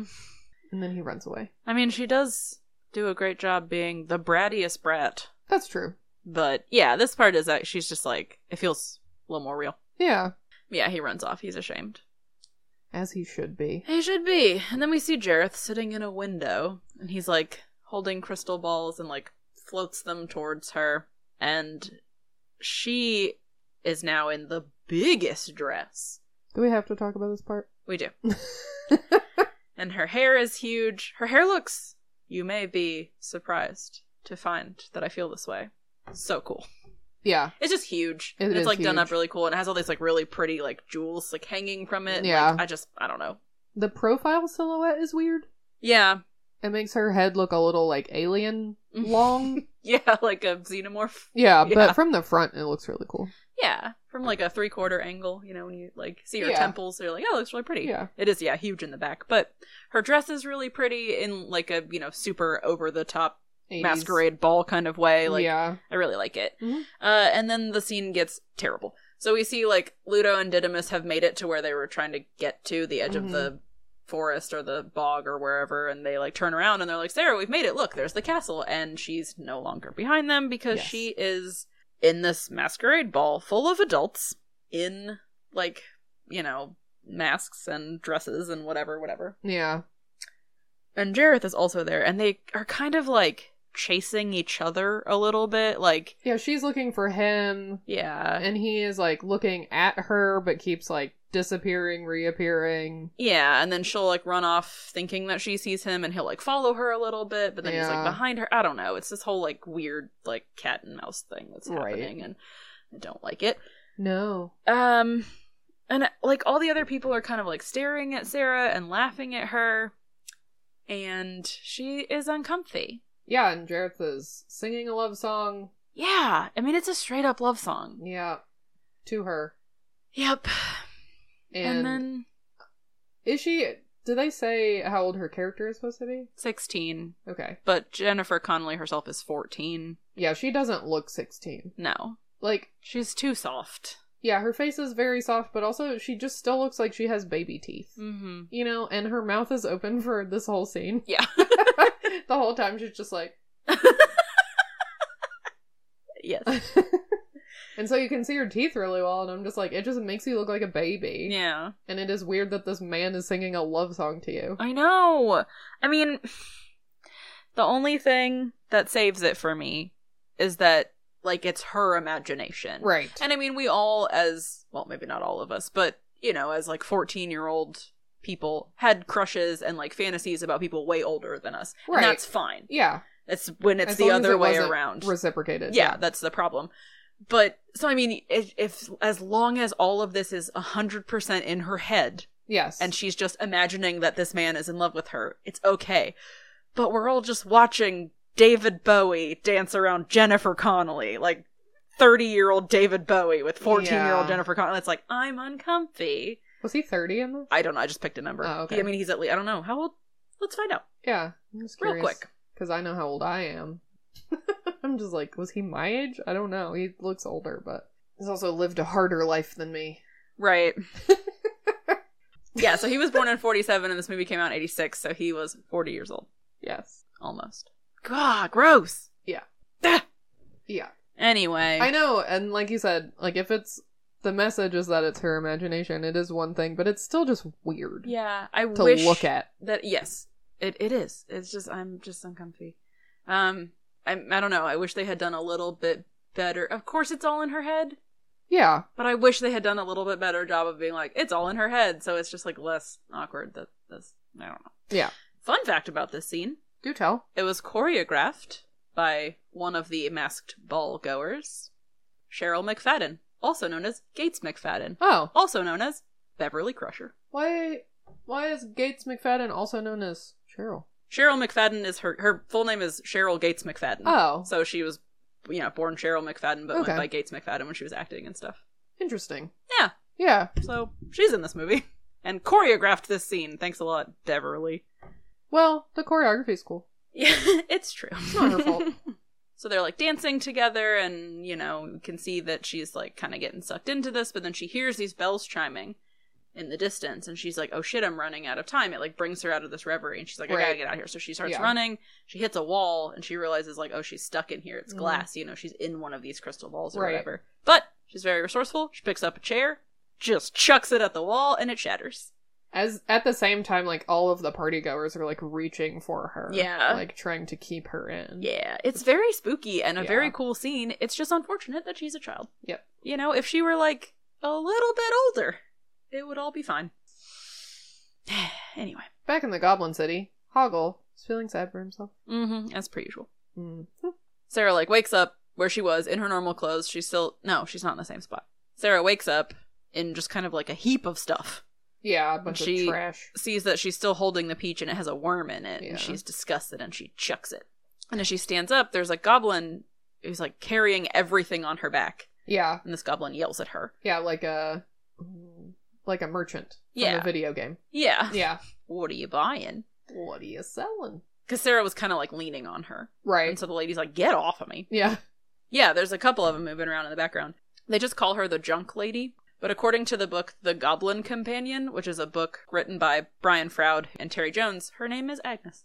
Oh, Ag- Agnes. Agnes, yes, Agnes with a second A. Yeah, Agnes. cute. It is cute. Anyway, Sarah cannot remember what she was doing. Yes. So she's just kind of. this is how I feel when I wake up from a nap.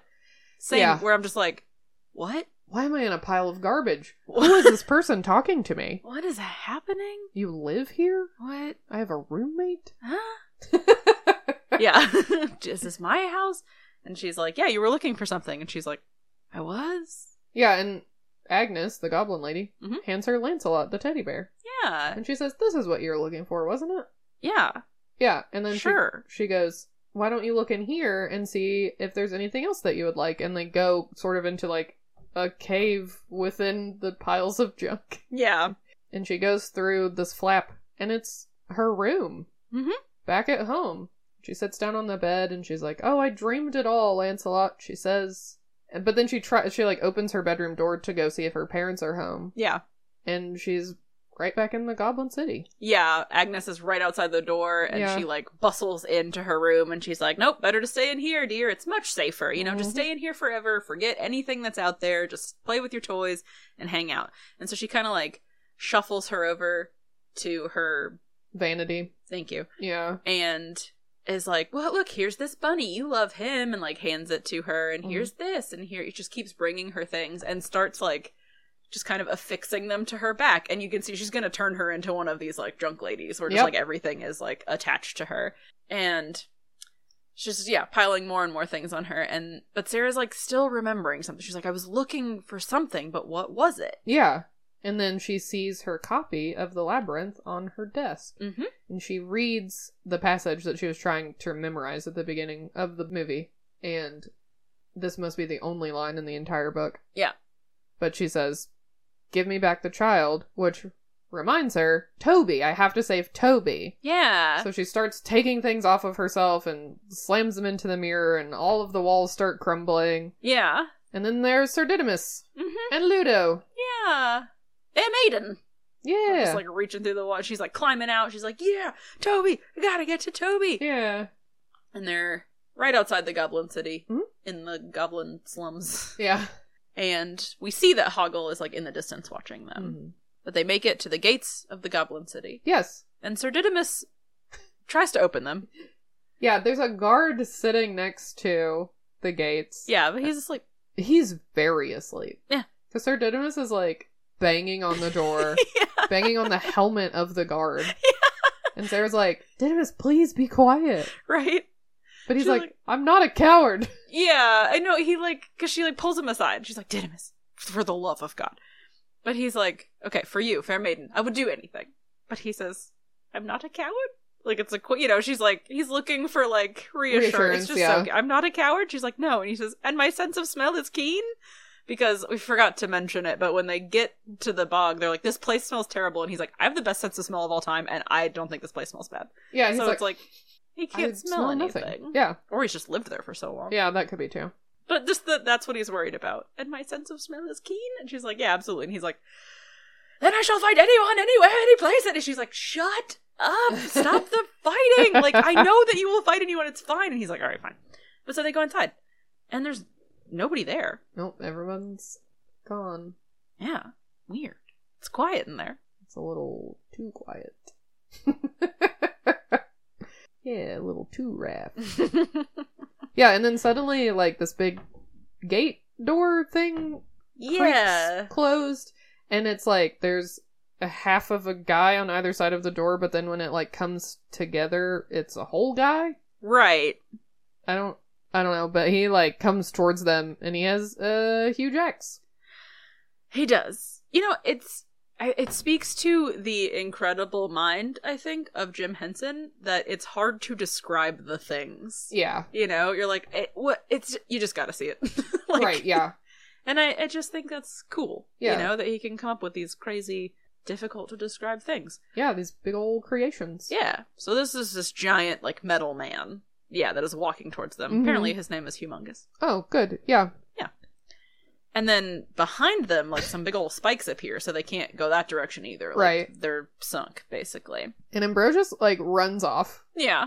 And Didymus yells at him Yeah. to come back. I know. And Didymus spends this entire fight just yelling yep. to He- try to get Ambrosius to come back. Doesn't help at all. No. Yeah. He's just like, Ambrosius, get back here. You coward. He's so cute. And then they have, I like that they keep switching back and forth between like an actual dog and a dog puppet. yeah. And this is just like a dog puppet head just like Being, like, poking around and like too quivering. scared. Yeah, his Yeah. little teeth chattering. And he's I like, know. Ambrosius!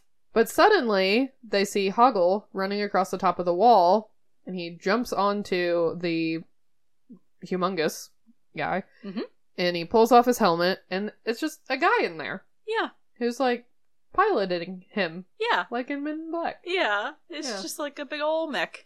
Yes. basically. So then Hoggle's like, "Get out of there!" and he jumps in there, tosses the guy out, who just like clunk lands, and he's like, "Oh, "That was rude," and runs away. The galaxy is on Orion's. Anyway, Hoggle is trying to drive Humongous, but he cannot get it to work. hmm He does hit enough buttons to blow it up, Yeah, and he jumps off before he gets splitted. exactly. So then Hoggle says to Sarah, "You know, I'm not asking to be forgiven. I don't expect that you will. I don't regret anything I did. Jareth made me do it, but I told you that I was a coward, and I don't expect you to like me or be my friend." Yeah, but as Sarah, Sarah is immediately like, I forgive you. Yeah, And Didymus calls him brave, yeah, and Ludo says that they're friends. yeah. Well, he says friends. friends. Yeah. And Sarah's like, also, here are your things back. And Hoggle's just like, he's just like looking at everybody like, Trent, I am? We are? Oh, okay. So he's like, all right, let's go kick some ass. Yeah, roll kick some ass. Yeah. he got a 14. Oh shit, how? I don't know. Well, you know, get Plus a two 12. tough? Plus two tough, absolutely. No, Hoggle does not have plus two tough. Anyway. N- neither does anyone in our party. Uh, apparently, while this movie was being filmed, one of the Hoggle puppets got lost on a plane Oh, and went on an adventure. went on an adventure. It ended up at one of those stores in Atlanta where they sell like abandoned luggage that's like been gone for too long. Oh, you can just shit. go buy Yeah, people's yeah. luggage and just like, well, it's in there. I don't know. But apparently, like one of the clerks opened it and was just like, "What the fuck?" Because there's just a Hoggle puppet in yeah, there, and and Hoggle they're is terrifying, scary. looking. Yeah. yeah. But now it's on display at their museum. Oh, I know, wait, at whose museum? at the abandoned luggage store and wherever it is. oh, I they have a forget. museum. Mhm. They're Yeah, gonna say of there's things. a Muppet museum, and I was like, No, that would be tight. I want to go. We would absolutely go there. We could go this place too. It'd probably be cool. just but, to see Hoggle. Yeah, so they. I guess they have. You know, if there are things that end up there for a long time or that they think are cool, and they just put them on display. So Yeah. the Hoggle puppet is there on display. That's fun. I know.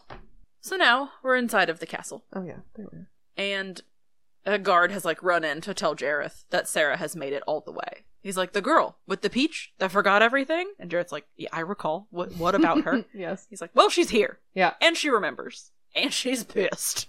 Jareth's like, "Fuck." and she's all out of bubble gum. So Jareth like hands Toby to a goblin and is like, "Hide the baby. The Mhm. rest of you, it's go time." Yeah, get into gear. Let's go.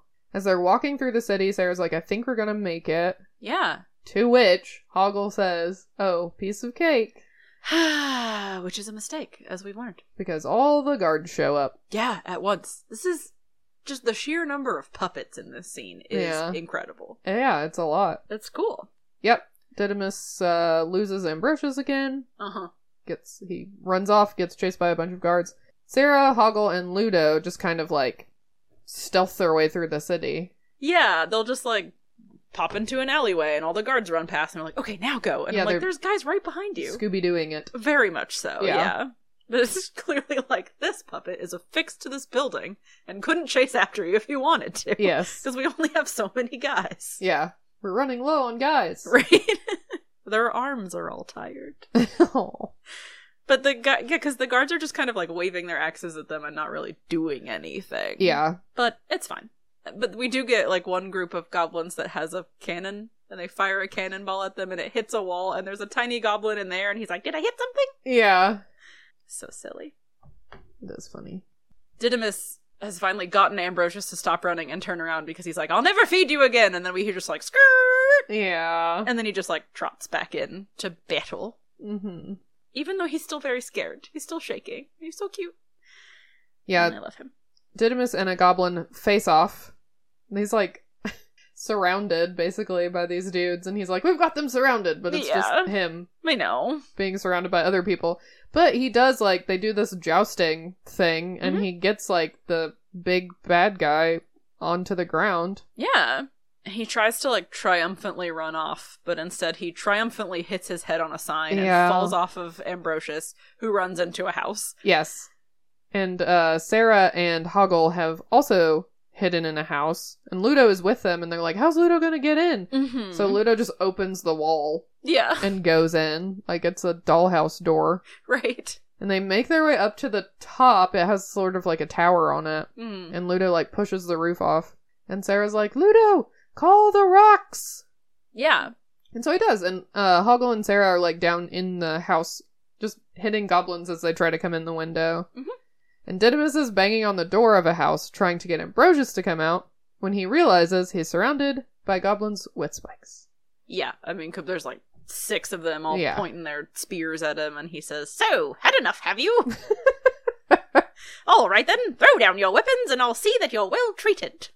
Yes. And it, this is the moment that, like, I've never noticed his, like, little spindly legs. He has like, he's bow legged. Yeah, they too. look like almost like little fuzzy, like cockroach. Like, they're so thin. Yeah. I'm like, how does he hold up his bod? he Oh, With doesn't. these That's why he tiny needs little- Ambrosius. yeah, and he's wearing, like, kneecaps. Like, he's just so silly. yeah.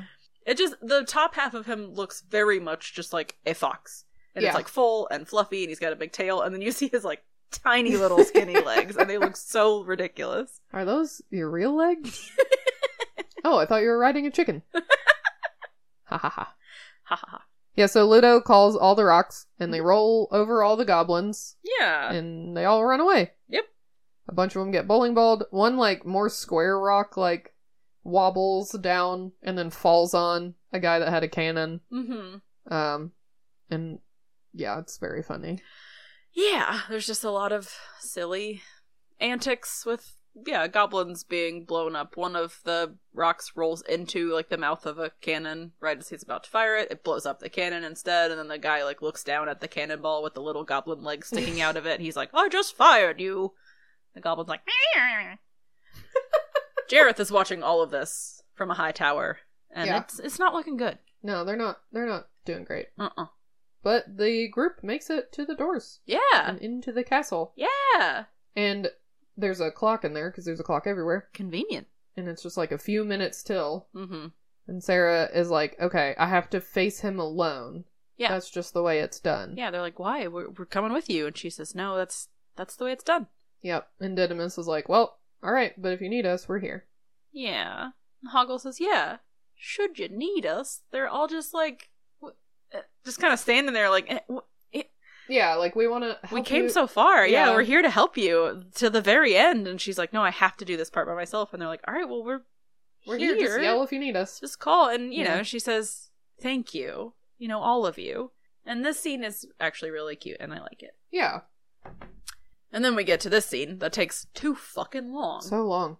where Sarah finally finds Jareth in this very like MC Escher esque room of like you know that painting of all the staircases going every which way. Oh, that's what it was. There's an M.C. Escher painting in her room. yeah, Yeah. That I noticed earlier. yeah, Yeah, and she's like standing on a ledge and she can see Toby, but then Jareth is like underneath, mm-hmm. like mirroring her basically. right.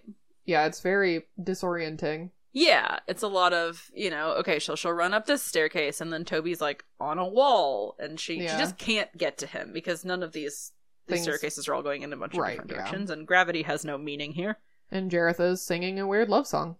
Yes, it starts out how you turn my world, you precious thing. It's just like whoa.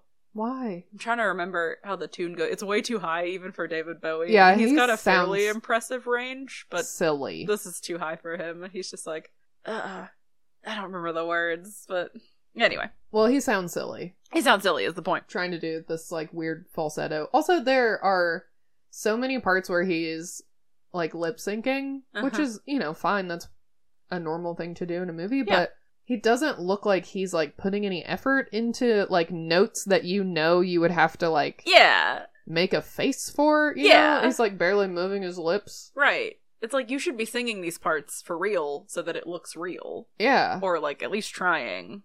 But he's not. no, he Just sing it and take the sound out. Like, ain't. Yeah, Ah, uh, anyway. yeah, I don't know. It's weird, but you know, he's singing a weird song. They're in an MC Escher place. yeah. Sarah is finally just like, you know what? I'm not gonna get there in a conventional way. I'm just gonna jump. Mhm. And so she does. Yeah. And she falls down a long time. Yeah. Does not land anywhere near Toby, but instead encounters Jareth, and he's like in his big owl clothing Mhm. outfit. And this is the boss fight. Yep. There's like it's so like Nintendo 64 boss fight. Oh, so much because like as she's falling, the room like falls apart a little bit, so all the staircases disappear. They end up like in a platform circle with like columns. The stars are behind them. I mean, it is very much. and there's like floating columns around. It's like Yeah. a fucking Smash Bros level. absolutely, yep. Jareth tries some classic abuser tactics. Yeah. As he says, Sarah, I've done all of these things that you didn't ask me to do. He says, everything that you wanted, I've done for you. And because he starts out, he says, you know, I have been very generous, Sarah, but I can be cruel. And she's like, when the fuck have you been generous? Right. He's like, everything you asked me to do, I did. You asked for me to take Toby away. I did that. I have bent time for you. I have, you know, done all of these things. And now I'm tired. Mm-hmm. I'm so tired of living up to your expectations of me, Sarah. Oh, because, yeah, he says, uh, you were frightened of me, so I was frightening. You know, like you Oh. expected me to Yeah. be scary, and so I was. Yeah. And it's just like, man, that's clearly not what she wants from you. Quit being a dick. But anyway. But he says, I'm, I'm tired of living up to your expectations, and I've been incredibly generous to you. You need to stop dicking around. But she's not having it. She just starts reciting the labyrinth at him. Right. And he's like, wait, wait, wait. You could be my queen. Yeah, he just kind of interrupts her, and she's like, just keeps going. Well, not, you know, my kingdom is as great. Yeah. But again, she can't remember that last line. Nope. And so Jareth says, just fear me, love me, do as I say, and I will be your slave. What? Uh, yeah. What? Uh, uh, What?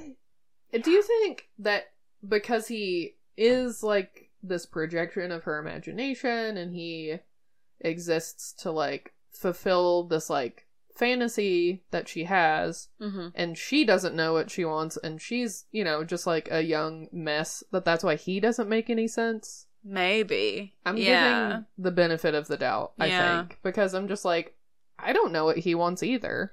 Yeah. Well, Like- that's again like all these contradictory things where he's just like, Yeah. love me, fear me, do as I say, and I will be your slave. Yeah, that doesn't make any sense. It can't be both ways. It can't be all four ways, my dude. Right? yeah. This isn't Skyline Chili. You got to pick something. you get- you get one. But she, you know, she's stuck on my kingdom is great. My kingdom. And I don't I don't think she remembers the next line so much as she is finally kind of realizing what Jareth is saying and actually has the realization of like you have no power over me. Yes. You're e- even right down here at the last the 13th hour, yeah. you know, the last minute where you supposedly have won, you're begging me to like let it go and to Mhm. let you win. You literally have no power over me. Right. And also, that's the line that she needed. Yep. And so she says, You have no power over me. And he looks so disappointed. And then, boom, clock strikes 13. You know, she says it again You have no power over me. Mm. And he throws the crystal ball in the air and he's gone into a flurry of capes and fabric and he turns into an owl. That and- also takes too long. Way too long. There's so much flurry. so much fabric. Yeah, I'm like, what is happening? So we didn't even get like a cool like Animorphs transition of him turning into an owl, so the taking this long Doesn't- unjustified. Yeah. It's just suddenly they're in her living room. The owl was in her living room, flies out the door, and it's midnight. and Mm. Yep. she's at home. Yep. And she runs up to her parents' room to make sure that Toby is there. Mm-hmm. And there he is, being cute and sleepy. No, she turns the light on, and he's like, "Ah, He's like, "Mm, I ju- I just went to bed." right. I've had a very stressful 13 hours. Right? but yeah, she, she pats his head, Yeah. gives him Lancelot, and she's like, I want you to have him now. yeah. She goes back to her own room, and she's sitting at her vanity, and there's like a bunch of like, I don't know, pictures of shit. Yeah. Her mom and David Bowie. Oh yeah. Um, and she takes those down and she's putting them in her drawer. She looks in her mirror and she sees Ludo behind her. yeah. And she turns around and he's not really there, he's just in the mirror. Yeah. Ludo's saying goodbye. And Didymus says, Remember, fair maiden, should you need us? Uh huh. And then Hoggle appears and says, Yeah, should you need us? mm-hmm. You just have to let us know. Yeah. And she's like, Well, I need you, Hoggle. Yeah. Sometimes in my life, for no reason at all, I need you. Yeah. And he's like, Oh, okay. Why didn't you say so? And she turns around and there he is, and Didymus is there, and Ludo's there, and a bunch of other people that I'm like, I feel like some of these guys were trying to kill you. They but were. it's fine, they're here now. Yeah, one of the They're all friends. chill fire dudes is there. Yeah. I'm like, get out of there. Right? Maybe it was the cool one. Yep. Uh yeah. And then they're all there. The end. And Hanging then we're out. listening to the song from the beginning again is playing underground. Anyway, the end The end. None of the lyrics to any of these songs make any sense. No. They just don't. Chilly Chilly Down is the one that makes the most sense. Right. And that one has like intentionally silly lyrics in it. Yeah. I do there's like one line that like it doesn't fit Mm. Like he's like, and I ain't got no real estate to bring me down. And he's just like trying to cram all the way. And you hear the people in the background like laughing because Yeah. like I don't think they knew what was coming, and it just feels like very real and like silly, and I Yeah. really like it. But um, none of none of this makes any sense. No. But it's fine. So it uh, So- replay or rewind for you. Uh, uh, you know, Yeah.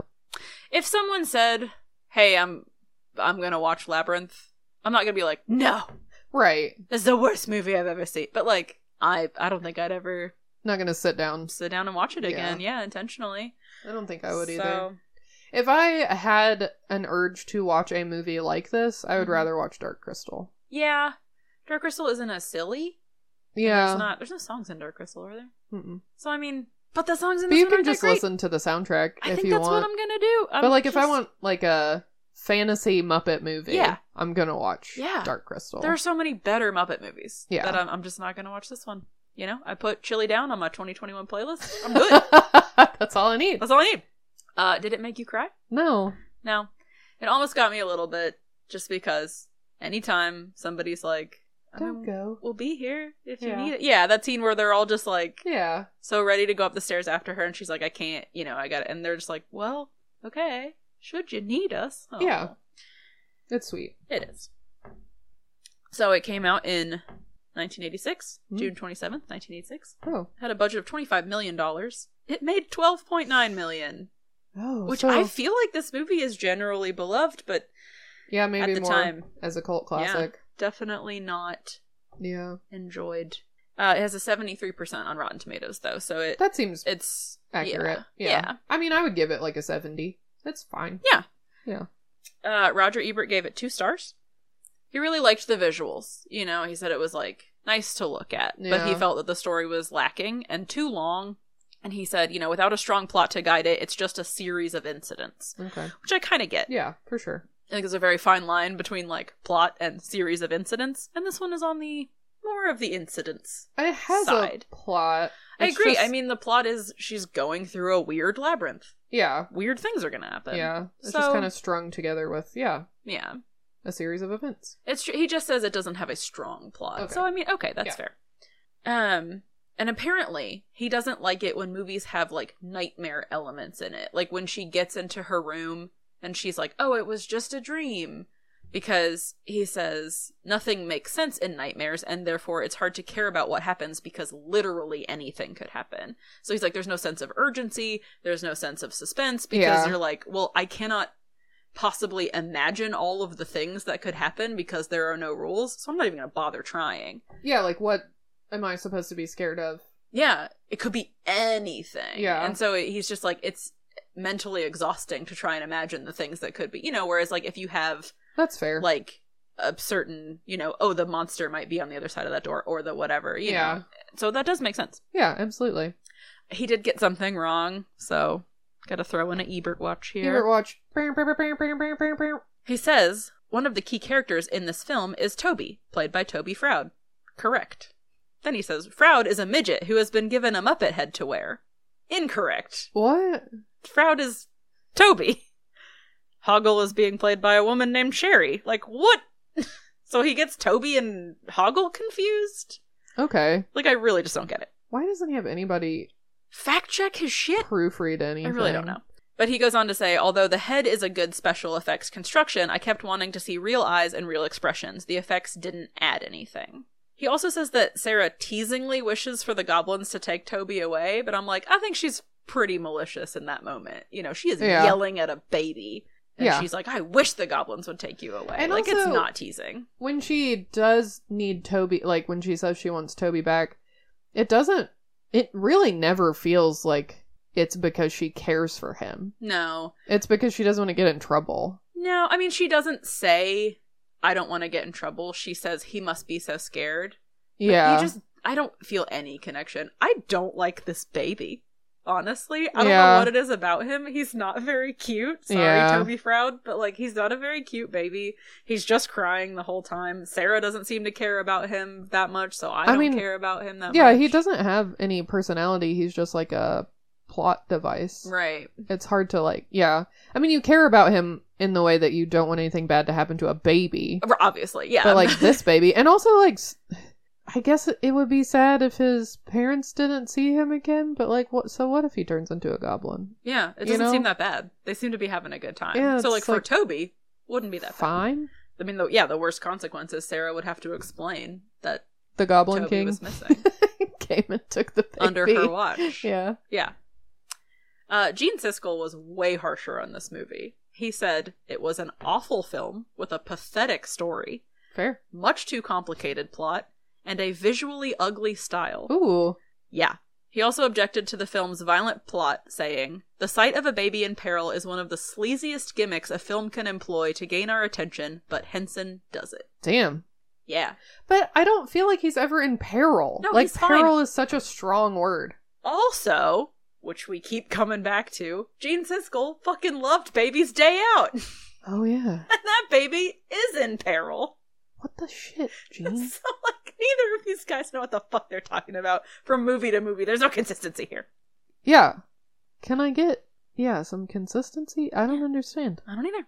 What it's are like these? the- watching Project Runway all over Fuck! again. I was just gonna say that. it's like, what is this Project Runway?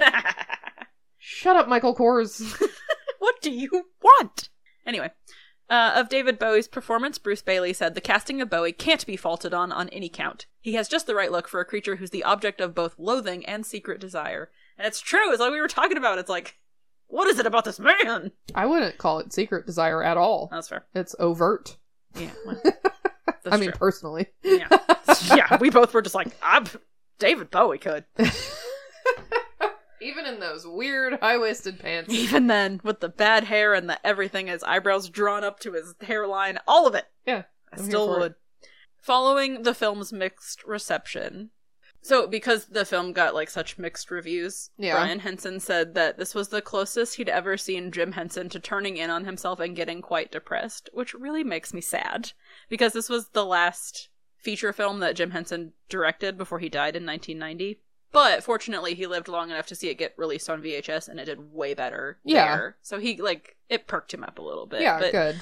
Just the idea of Jim Henson being sad makes me very sad because Right. he's perfect and ha- can do no wrong, The problem even if his movie's not good. with this movie was not the Muppets. no, Or any of the puppetry. nope. It's just a story. Yeah, and the songs being crammed in there. Yeah. This is- uh, yeah, it's it's true, but still, you know, it's got his name on it. and Right. it didn't do very well. yeah, so. absolutely. Uh, some a little bit about the actors.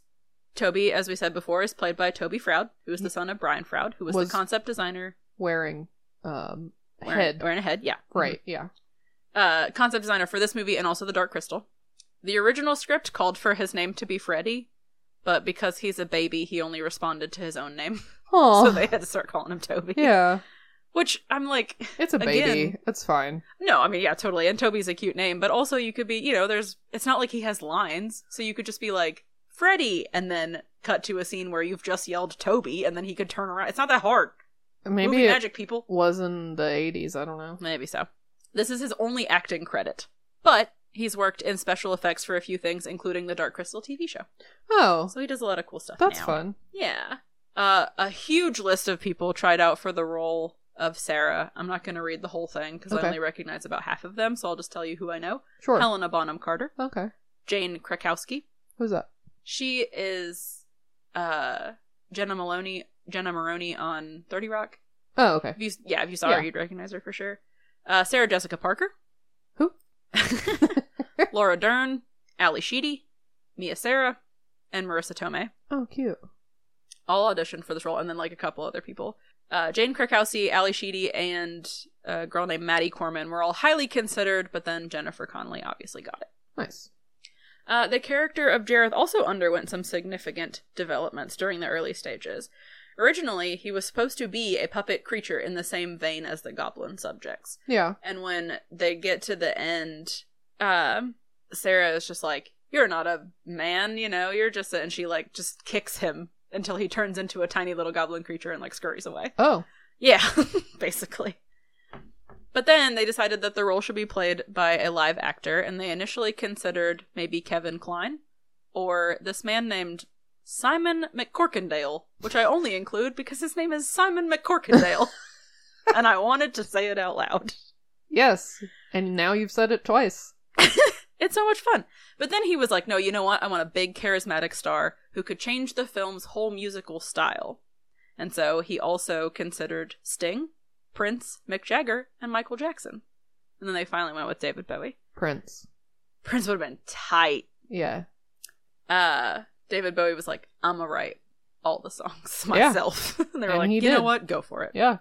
Henson said, I wanted to put two characters of flesh and bone in the middle of all these artificial creatures, and David Bowie embodies a certain maturity with his sexuality, his disturbing aspect, all sorts of things that characterize the adult world. Last actor fact is just that one of the fiery gang is voiced by Kevin Clash, who voiced Elmo. Have you seen Being Elmo? Yeah. I watched it twice. Yeah. It made me cry both times. Yeah. I love Kevin Clash. I know. Me too. And now, finally, what we all are here for, because it's a Muppet movie, Bum, ba, ba, puppet facts. Some puppet facts. So Hoggle consisted of Sherry Weiser, who was a tiny person inside of the suit Mhm. with a Muppet head on. But her like jaw was not connected to it at all. She just did his, you know, body movements and his limping around and whatever. And then also four puppeteers led by Brian Henson, controlling 18 motors inside the face rig. Whoa. Manipulating a mechanical mitt on his right hand, Henson controlled Hoggle's jaw movements and provided the voice. So how did he have his hand inside her, inside the head of the mask while she was wearing it? Yeah, no, I think he was like elsewhere with like a remote control, just like mitt that he Oh. like opened and shut like it was a mouth and it controlled Hoggle's mouth. Because then a different guy had another mitt that provided like more fine tuned lip movements. How do you do that? To like together? How do you work together like that? Right. That's so cool. well, then a third puppeteer had a fingertip joystick lever to control Hoggle's eyes and eyelids. Huh. And then a fourth had a similar mechanism to animate his eyebrows and a foot pedal to control the skin around his eyes. What? So there's just like so much happening. The puppeteers had to rehearse together for weeks and like anticipate each other's movements. They just had to like become one person basically because they Yeah. were controlling this face. That It's just, makes just- me think of the Power Rangers when they all like morph together to become the Megazord, but Yeah. they're just they just become a goblin's face. Yep. They're all just all four of them on top, and then like Sherry Heiser and her tiny body holding them all up. yes.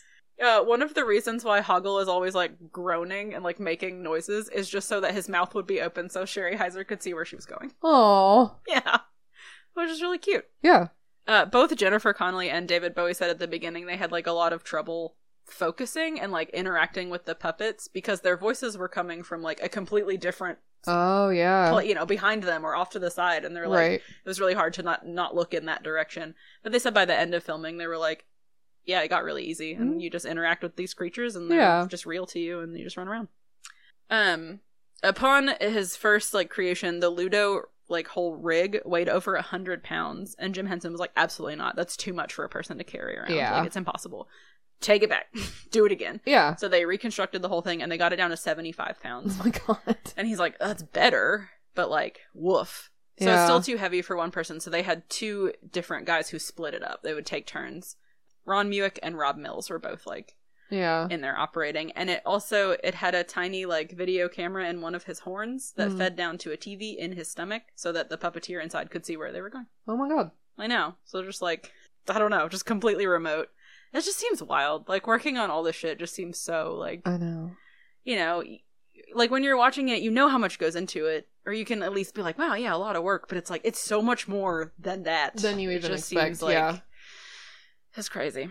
That's crazy. But yeah, so I mean, yeah, it's it's Muppety, and the Muppets are all great and they're fun, but I don't know, the rest of it is so disjointed. Yeah, the writing. Mm-hmm. hmm It's wild that Dark Crystal came out in 82 and this came out in 86. Yeah, I just feel like that's so much work yeah, from one movie to the next. yeah. I mean, uh, to just to make all the puppets, you know, to like have this concept and then construct all of these puppets that alone is just like there's so much and then like set building and you know all the work that has to go into them like working Like sometimes together it to- takes, you know, that long just to make a normal movie without puppet. I Like know. from beginning to, you know, Yeah. like from writing to yeah to release. yeah it's crazy Yeah, that's so much. No wonder Jim Henson never saw his kids. i was like well we got to go work with dad Yeah. just so we get to hang out with him sometimes yeah, it's truly. the only way anyway uh that's it Tight. i mean that's not it there's a lot more that's all I yeah. got. Yeah, I mean it's like one of those cult classics that, you know, I'm sure there are books about that you could find if you wanted to. Mhm. Documentaries, mm-hmm. things of that nature. Yeah, it's really interesting. It underwent a lot of changes, like from beginning concept to the way it looked at the end. Yeah. Because, you know, originally they didn't have David Bowie on board. And so, Mhm. like, the songs, I think there weren't songs or they were, like, completely different. Yeah.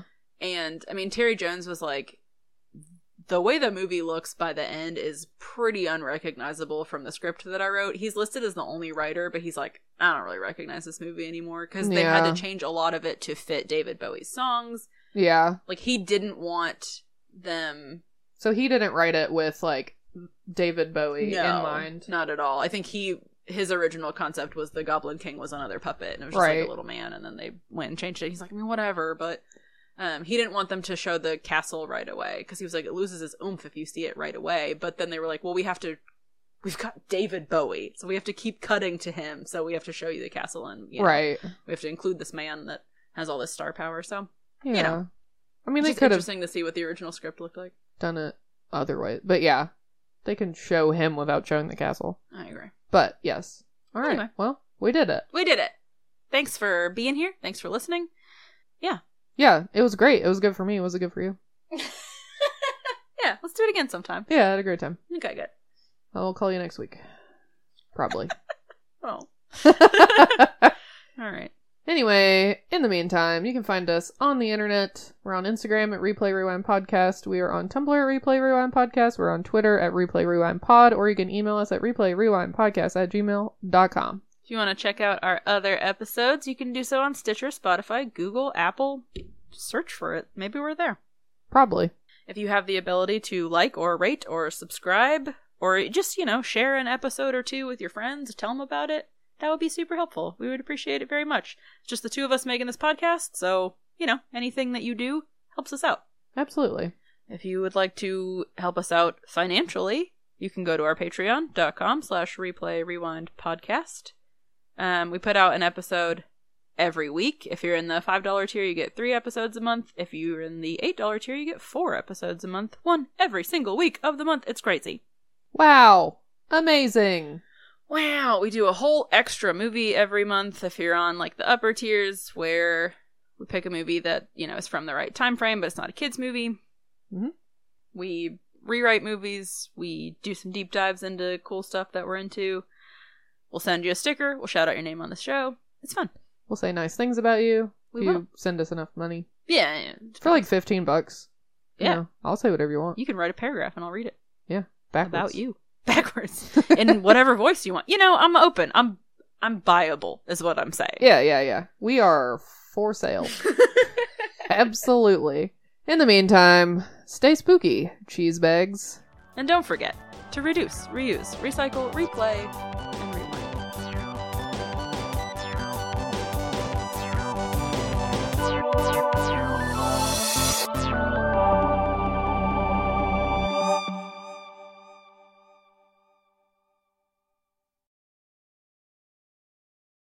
Yeah, so he was born in 47, and this movie came out in. 86. So he was 20. No, he was almost 40. 40. I'm bad at math. Jesus Christ. I was trying to make it better. Um, so he was born in 47. There's no way he was 20. Shut up. I'm taking this out. I'm making fun of you. And No. you have to edit this episode, so Good. I can take this. Shut up, you bog. later, Boggs. Mom deserves the best, and there's no better place to shop for Mother's Day than Whole Foods Market. They're your destination for unbeatable savings, from premium gifts to show-stopping flowers and irresistible desserts. Start by saving 33% with Prime on all body care and candles. Then get a 15-stem bunch of tulips for just $9.99 each with Prime. Round out Mom's menu with festive rosé, irresistible berry chantilly cake, and more special treats. Come celebrate Mother's Day at Whole Foods Market.